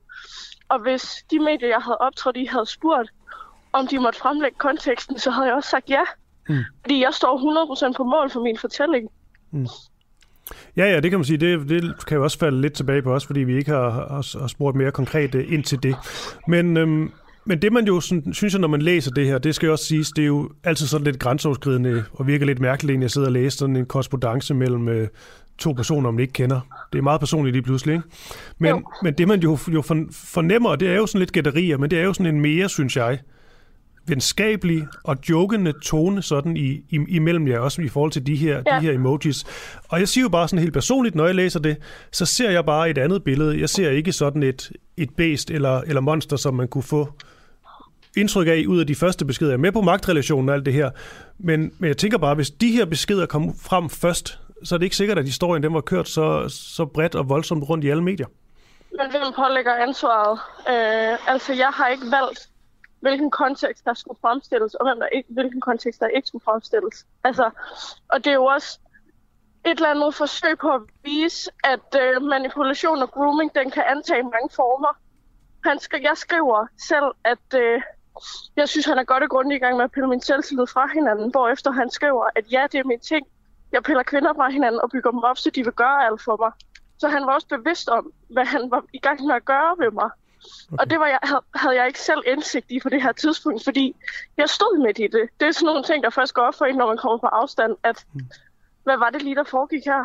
Men det kan jo også virke lidt som om, sådan på afstand i hvert fald, at han også måske er bevidst om, at han er med i et, i sådan et lille spil, og et eller andet måske sådan uh, ting, rollespil, ting i at kørende, som man jo nogle gange har. Det synes jeg bare sådan helt, derfor prøver at tage den lidt personligt, fordi det er jo svært at tolke sådan noget her som journalist også. Men jeg siger bare, at man kan godt få en følelse af, at der også er en eller anden mere jokende tone, og I ligesom sådan er bevidste om, at I spiller et lille spil her. det er for mig at se ret irrelevant. Øhm, han var min overordnede, som jeg også har adresseret en del gange efterhånden. Øhm, og hvilket valg har jeg som ny ung studentermedhjælper, når jeg står i sådan en stilling? Og ja, jeg har også anerkendt i mit Facebook-opslag, at jeg opsøgte den relation. Jeg spiste middag med manden alene, så sent som for et år siden. Og nu står vi her. Mm. Det er bare for at vise, hvad der sker, når man får de ja. her ting på afstand, og når det går op for en. Hvad er det, man har været underlagt til? Ja, jeg lægger heller ikke fjul på, at jeg selv har opsøgt den her relation. Men jeg tænker bare, hvis det er helt øh, irrelevant, hvorfor du så ikke bare, i godsøjne bare, hvad hedder det, fremlagde det helt fra start? Jeg skal være helt ærlig og sige, at jeg havde ikke... Øh, jeg havde ikke regnet med, at det ville blive så stort, som det her altså, mm. er blevet. Jeg, øh, jeg fremlagde de her sms'er, inklusiv kontekst, for, øh, for det medie, jeg stillede mig frem i. Jeg læste dem op første gang i sidste uge. Og så valgte de det ud. Og så tog jeg manuskriptet fra den udsendelse med, som var udarbejdet af det medie. Og så tog jeg et billede af de her sms'er og lagde dem på Twitter, for at give folk noget kontekst. Altså for at lade dem kunne læse det igen, mm. hvis de havde hørt den udsendelse. Og så, så gik det bare ret hurtigt, ret meget mok. Øhm, så der var simpelthen ikke nogen overordnet strategi, at jeg kun fremlagde de sms'er. Det, øh, det var det, der skete. Mm. Nej, jeg spørger jo også bare, fordi man, man jo tænker, at, at grunden til, at det måske netop fik så meget medieopmærksomhed, det er, at de står så ja. voldsomt, de her beskeder, når der ikke er Men nogen det kontekst. Kan, prøv lige høre, det medgiver jeg også. Okay. Altså, jeg medgiver, at billedet er et andet, når man ser beskederne rundt om. Mm. Men jeg synes egentlig ikke, at det er... Øh, at det er dårligt, fordi det giver folk, der måske ikke har forstået det, øh, en mulighed for at forstå, hvor komplekse sådan nogle her relationer de er. Det var præcis det samme, der var på spil i TV2-dokumentaren, hvor at Therese Philipsen også medgiver, at jamen, hun ringede selv til Jesdorf. Mm. Og det er så skamfuldt at stå og anerkende, at man selv har opsøgt den, som manipulerede en. Det er jeg da heller ikke stolt af at sige, men det er nogle gange sådan, det har været. Øhm, og det er et meget godt bevis på, hvad for en kultur, der har været på BT i løbet af de seneste 3-4 år. Mm. Anne-Louise Krav Ryge, tidligere studentermedhjælper på, øh, på BT. Jeg vil bare sige tak, fordi du lige var, var med her til morgen. Selv tak. Tak for det. God dag. God dag. Klokken er blevet 8.50. Det betyder, at der er 10 minutter tilbage af dagens udsendelse af en uafhængig morgen. Og Nicolai Juhl, øh, du er med hele vejen. Hvad hedder det? Vi skal til... Øh, vi skal tale med Emilie Rotbøl lige om et øjeblik omkring denne her eskalerende konflikt med Rusland, Ukraine, men også USA. Og øhm, Emil Rotbøl, han er med på en telefon lige om et øh, kort øjeblik. Men øhm, det spørgsmål, som vi jagter, det er, hvorvidt Putin han er tæt på at erklære krig mod øh, Ukraine. I sidste uge, der havde jeg øh, tidligere udenrigsminister Per Stig Møller med, som simpelthen sammenlignede den her situation med optakten til Første Verdenskrig. Og for at få lidt kontekst på, så er advarelsen altså klar lige nu fra de her G7 landes udenrigsminister. Det er de efter et møde i Liverpool, hvor der blandt andet blev sagt, voldsomme konsekvenser vil ramme Rusland, hvis landet vælger at invadere Ukraine. Og den, den kommer altså efter, at amerikanske den her udmelding kommer efter, at amerikanske efterretningstjenester de kunne melde, at op mod 100.000, først 70.000, nu taler man om 100.000 russiske tropper har samlet sig nær den ukrainske grænse. Så spørgsmålet er, hvad der simpelthen sker lige nu på den russiske side af grænsen. Emil Rotbøl, øh, godmorgen. Du er Ruslands konsulent for Berlinske. Hvad sker der? Ja, godmorgen. Ja, det, øh, det, jo, det, vi holder jo nøje øje med, hvad der foregår, fordi selvom vi har haft de her samtaler i sidste uge mellem øh, Biden og Putin, så ser faren ikke ud til at være drevet over. Øh, tværtimod så er der meldinger om, at, blandt, at Rusland blandt andet rykker sådan et øh, antimissil, hvad hedder det, anti, øh, antifly-missilsystem op mod grænsen. Det her Buk-system, som blandt andet blev brugt til at skyde et passagerfly ned over Ukraine i, i 2014. Øh, så så det, er jo, der, det er jo sådan et, et tegn på, okay, øh, forberedelserne fortsætter til en anden øh, større krig, øh, hvis, hvis det skulle komme til det. Mm. Øh, så, så faren er bestemt ikke drevet over. Jeg har lige sådan et øh, opklarende spørgsmål på en eller anden måde. Det er fordi, først var der tale om øh, 70.000 tropper, så taler man om 100.000 tropper. Der har, også været, der er også nogle billeder ude og sådan noget, men flere steder står der sådan, det er altså angiveligt, og man ved det ikke helt. Jeg tænker bare, altså hvis 100.000 tropper har samlet sig så burde det da altså, kunne ses alle steder. Det burde være en helt vilde billeder, der var i samtlige medier. Kan det virkelig passe? 100.000 tropper? Jamen, der er mange forskellige tal i, i omløb, øh, og øh, man skal ikke hæfte sig så meget ved øh, sådan det præcise antal. De, nogle af de her enheder, det, det er jo sådan nogle anslåede enheder, nogle af ja. de her enheder, de står der lige nu med en masse udstyr, men hvor der måske ikke, hvad skal man sige, soldaterne ikke står ved, øh, ved deres kampvogn lige nu, hvis man skal sige det sådan meget firkantet. Så det er derfor, der er sådan meget usikre tal på, øh, hvor mange af der præcis taler om. Og, og hvis vi skal tage sådan det højeste tal, der er, der er i spil, så er det 175.000. Og det er altså ikke mennesker, der står på grænsen lige nu, men det er det samlede antal, som USA øh, anslår, at, at Rusland har tænkt sig at rykke frem mod grænsen. Øh, samtidig så er det jo ikke på ét sted, altså det er jo sådan hele vejen rundt om, om Ukraine, at øh, de her soldater angiveligt skulle være forsamlet. Øh, så der er også nogle ting, der gør det svært at, at vurdere præcis, okay, hvor mange af det vi i virkeligheden taler om. Og kan du ikke lige, altså du var inde på det lidt i starten, men jeg har stadig brug for, tror jeg, helt at forstå denne her øh, konflikt. Altså hvis jeg nu stiller mig hvis jeg nu sidder på en café senere, og lige skal prøve at forklare øh, det, det seneste nye, hvad der, er, der sker. Hvad er det så med Rusland og Ukraine, og hvorfor man, man overhovedet taler om øh, sådan noget som en, øh, en invasion? Ukraine har der har været krig i Øst-Ukraine siden 2014. Den, vi hører ikke så meget om den længere, men den simmer stadigvæk. Øh, og der er jo de her to udbryderrepublikker, øh, som, som øh, de facto er, er selvstændige lige nu ikke med, med russisk støtte. Og der, er, ja, og der er ikke nogen tvivl om længere, at de har fået støtte af Rusland, de her separatister, til at bryde sig løs. Og nu øh, frygter man, at Rusland ligesom prøver at, at, hamre, at tage stikket hjem og sige, øh, øh, vi vil for, for altid hindre, at øh, Ukraine bliver øh, en del af NATO. Øh, eller, øh, øh, eller på anden måde ligesom sikre sig, at, at, at der ikke kommer nogen vestlige tropper øh, tæt på Ruslands grænse. Så det er derfor, vi ser den her øh, opbygning af russiske tropper langs, øh, langs grænsen til Ukraine lige nu. Øh, og der er en reel frygt for, at, at Rusland kunne finde på at øh, invadere, hvis ikke øh, NATO og USA går ind i reelle forhandlinger med, med Putin. Mm. Det vi så også lige skal have med, det er jo, at Rusland de er indtil videre har, har benægtet fuldstændig enhver plan om at invadere Ukraine. Kan vi ikke tage de ord for gode varer? Jeg har, jeg har mere set, at Putin ikke rigtig vil svare på spørgsmålet om, øh, hvad, øh, om, om han kunne finde på at sende tropper ind i Ukraine. Han, jeg tror mere, han siger sådan noget med, altså det er jo absurd og sådan noget. Øh, og så siger de jo, at jamen, vi har jo ret til at flytte soldater rundt på vores eget territorium. Mm. Øh, så, så der har ikke været den der klokkeklare, øh, bare roligt, vi er ikke ude på ballade. Øh, det er mere været sådan en, øh, lad os nu hellere snakke om øh, vores øh, sikkerhedsbekymringer øh, her, som, som er, at, at, at NATO skulle komme for tæt på, øh, på Ruslands grænse. Mm.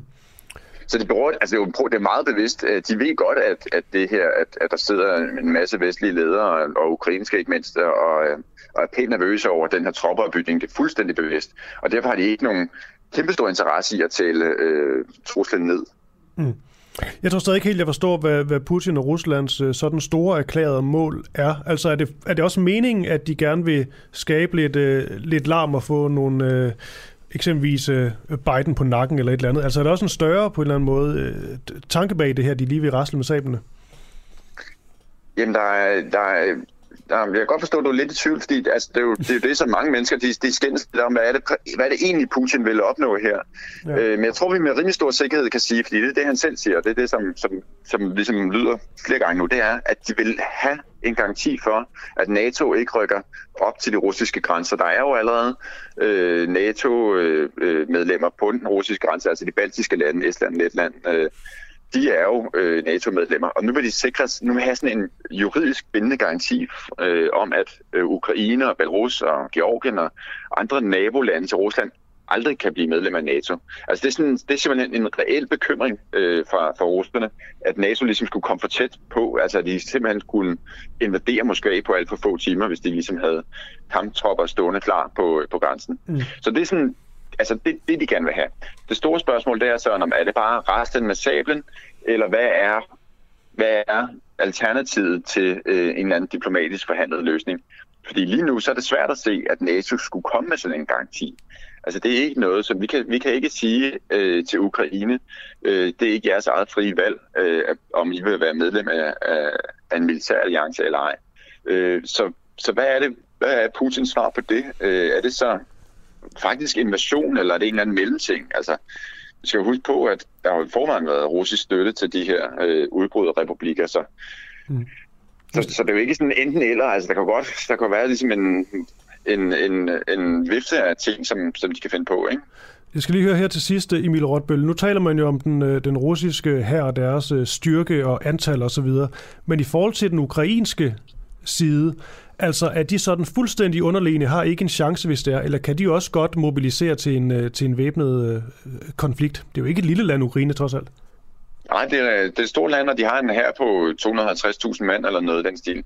Øh, og dertil så er der sikkert en masse øh, frivillige øh, enheder, som, som vil opstå, altså mange ukrainer, der bare vil melde sig en slags hjemme. Øh, så det vil helt klart blive, altså blive en, en voldsom krig, altså det vil, og det, det vil også blive voldsomt dyrt for, for russerne, øh, både i penge og, og, og liv, at øh, invadere Ukraine. Øh, det er også det, ikke et af argumenterne for, at de ikke kunne på det. Men der er, ikke, der er heller ikke nogen tvivl om, at hvis Rusland ville øh, invadere Ukraine, øh, og hvor langt, om de så vil gå en tredjedel af vejen, eller halvdelen af vejen, eller hvad ved jeg, altså så kunne de godt. Så kunne de godt gøre det. Mm. Prisen vil bare være rigtig høj. Med det, Emil Rotbøl, du er Ruslands korrespondent for Berlingske. Tak fordi du blev med på en analyse her til morgen, og fortsat god dag. Ja, selv tak. Ja. Hej. Og med det, så er vi også ved at være færdige for øh, i dag. I morgen, der er Asger Jul tilbage bag værtsmikrofonen, så vidt jeg har forstået, og øh, Nikolaj Jul. Ja. Ikke søn, men øh, Nej. Du, du er med i dag, og, og tak for det, Nikolaj. Ja, selv tak. Jeg sidder her igen i morgen sammen med, øh, sammen med Asger. Perfekt. Sæt lige den der på. Ude i teknikken, der sad, øh, sad Sofie Lier. Tak for det, Sofie. Godt løbet. Tak fordi I lyttede med. Ja, mit navn er jo Christoffer Lind, og kan I have en fortsat god dag derude.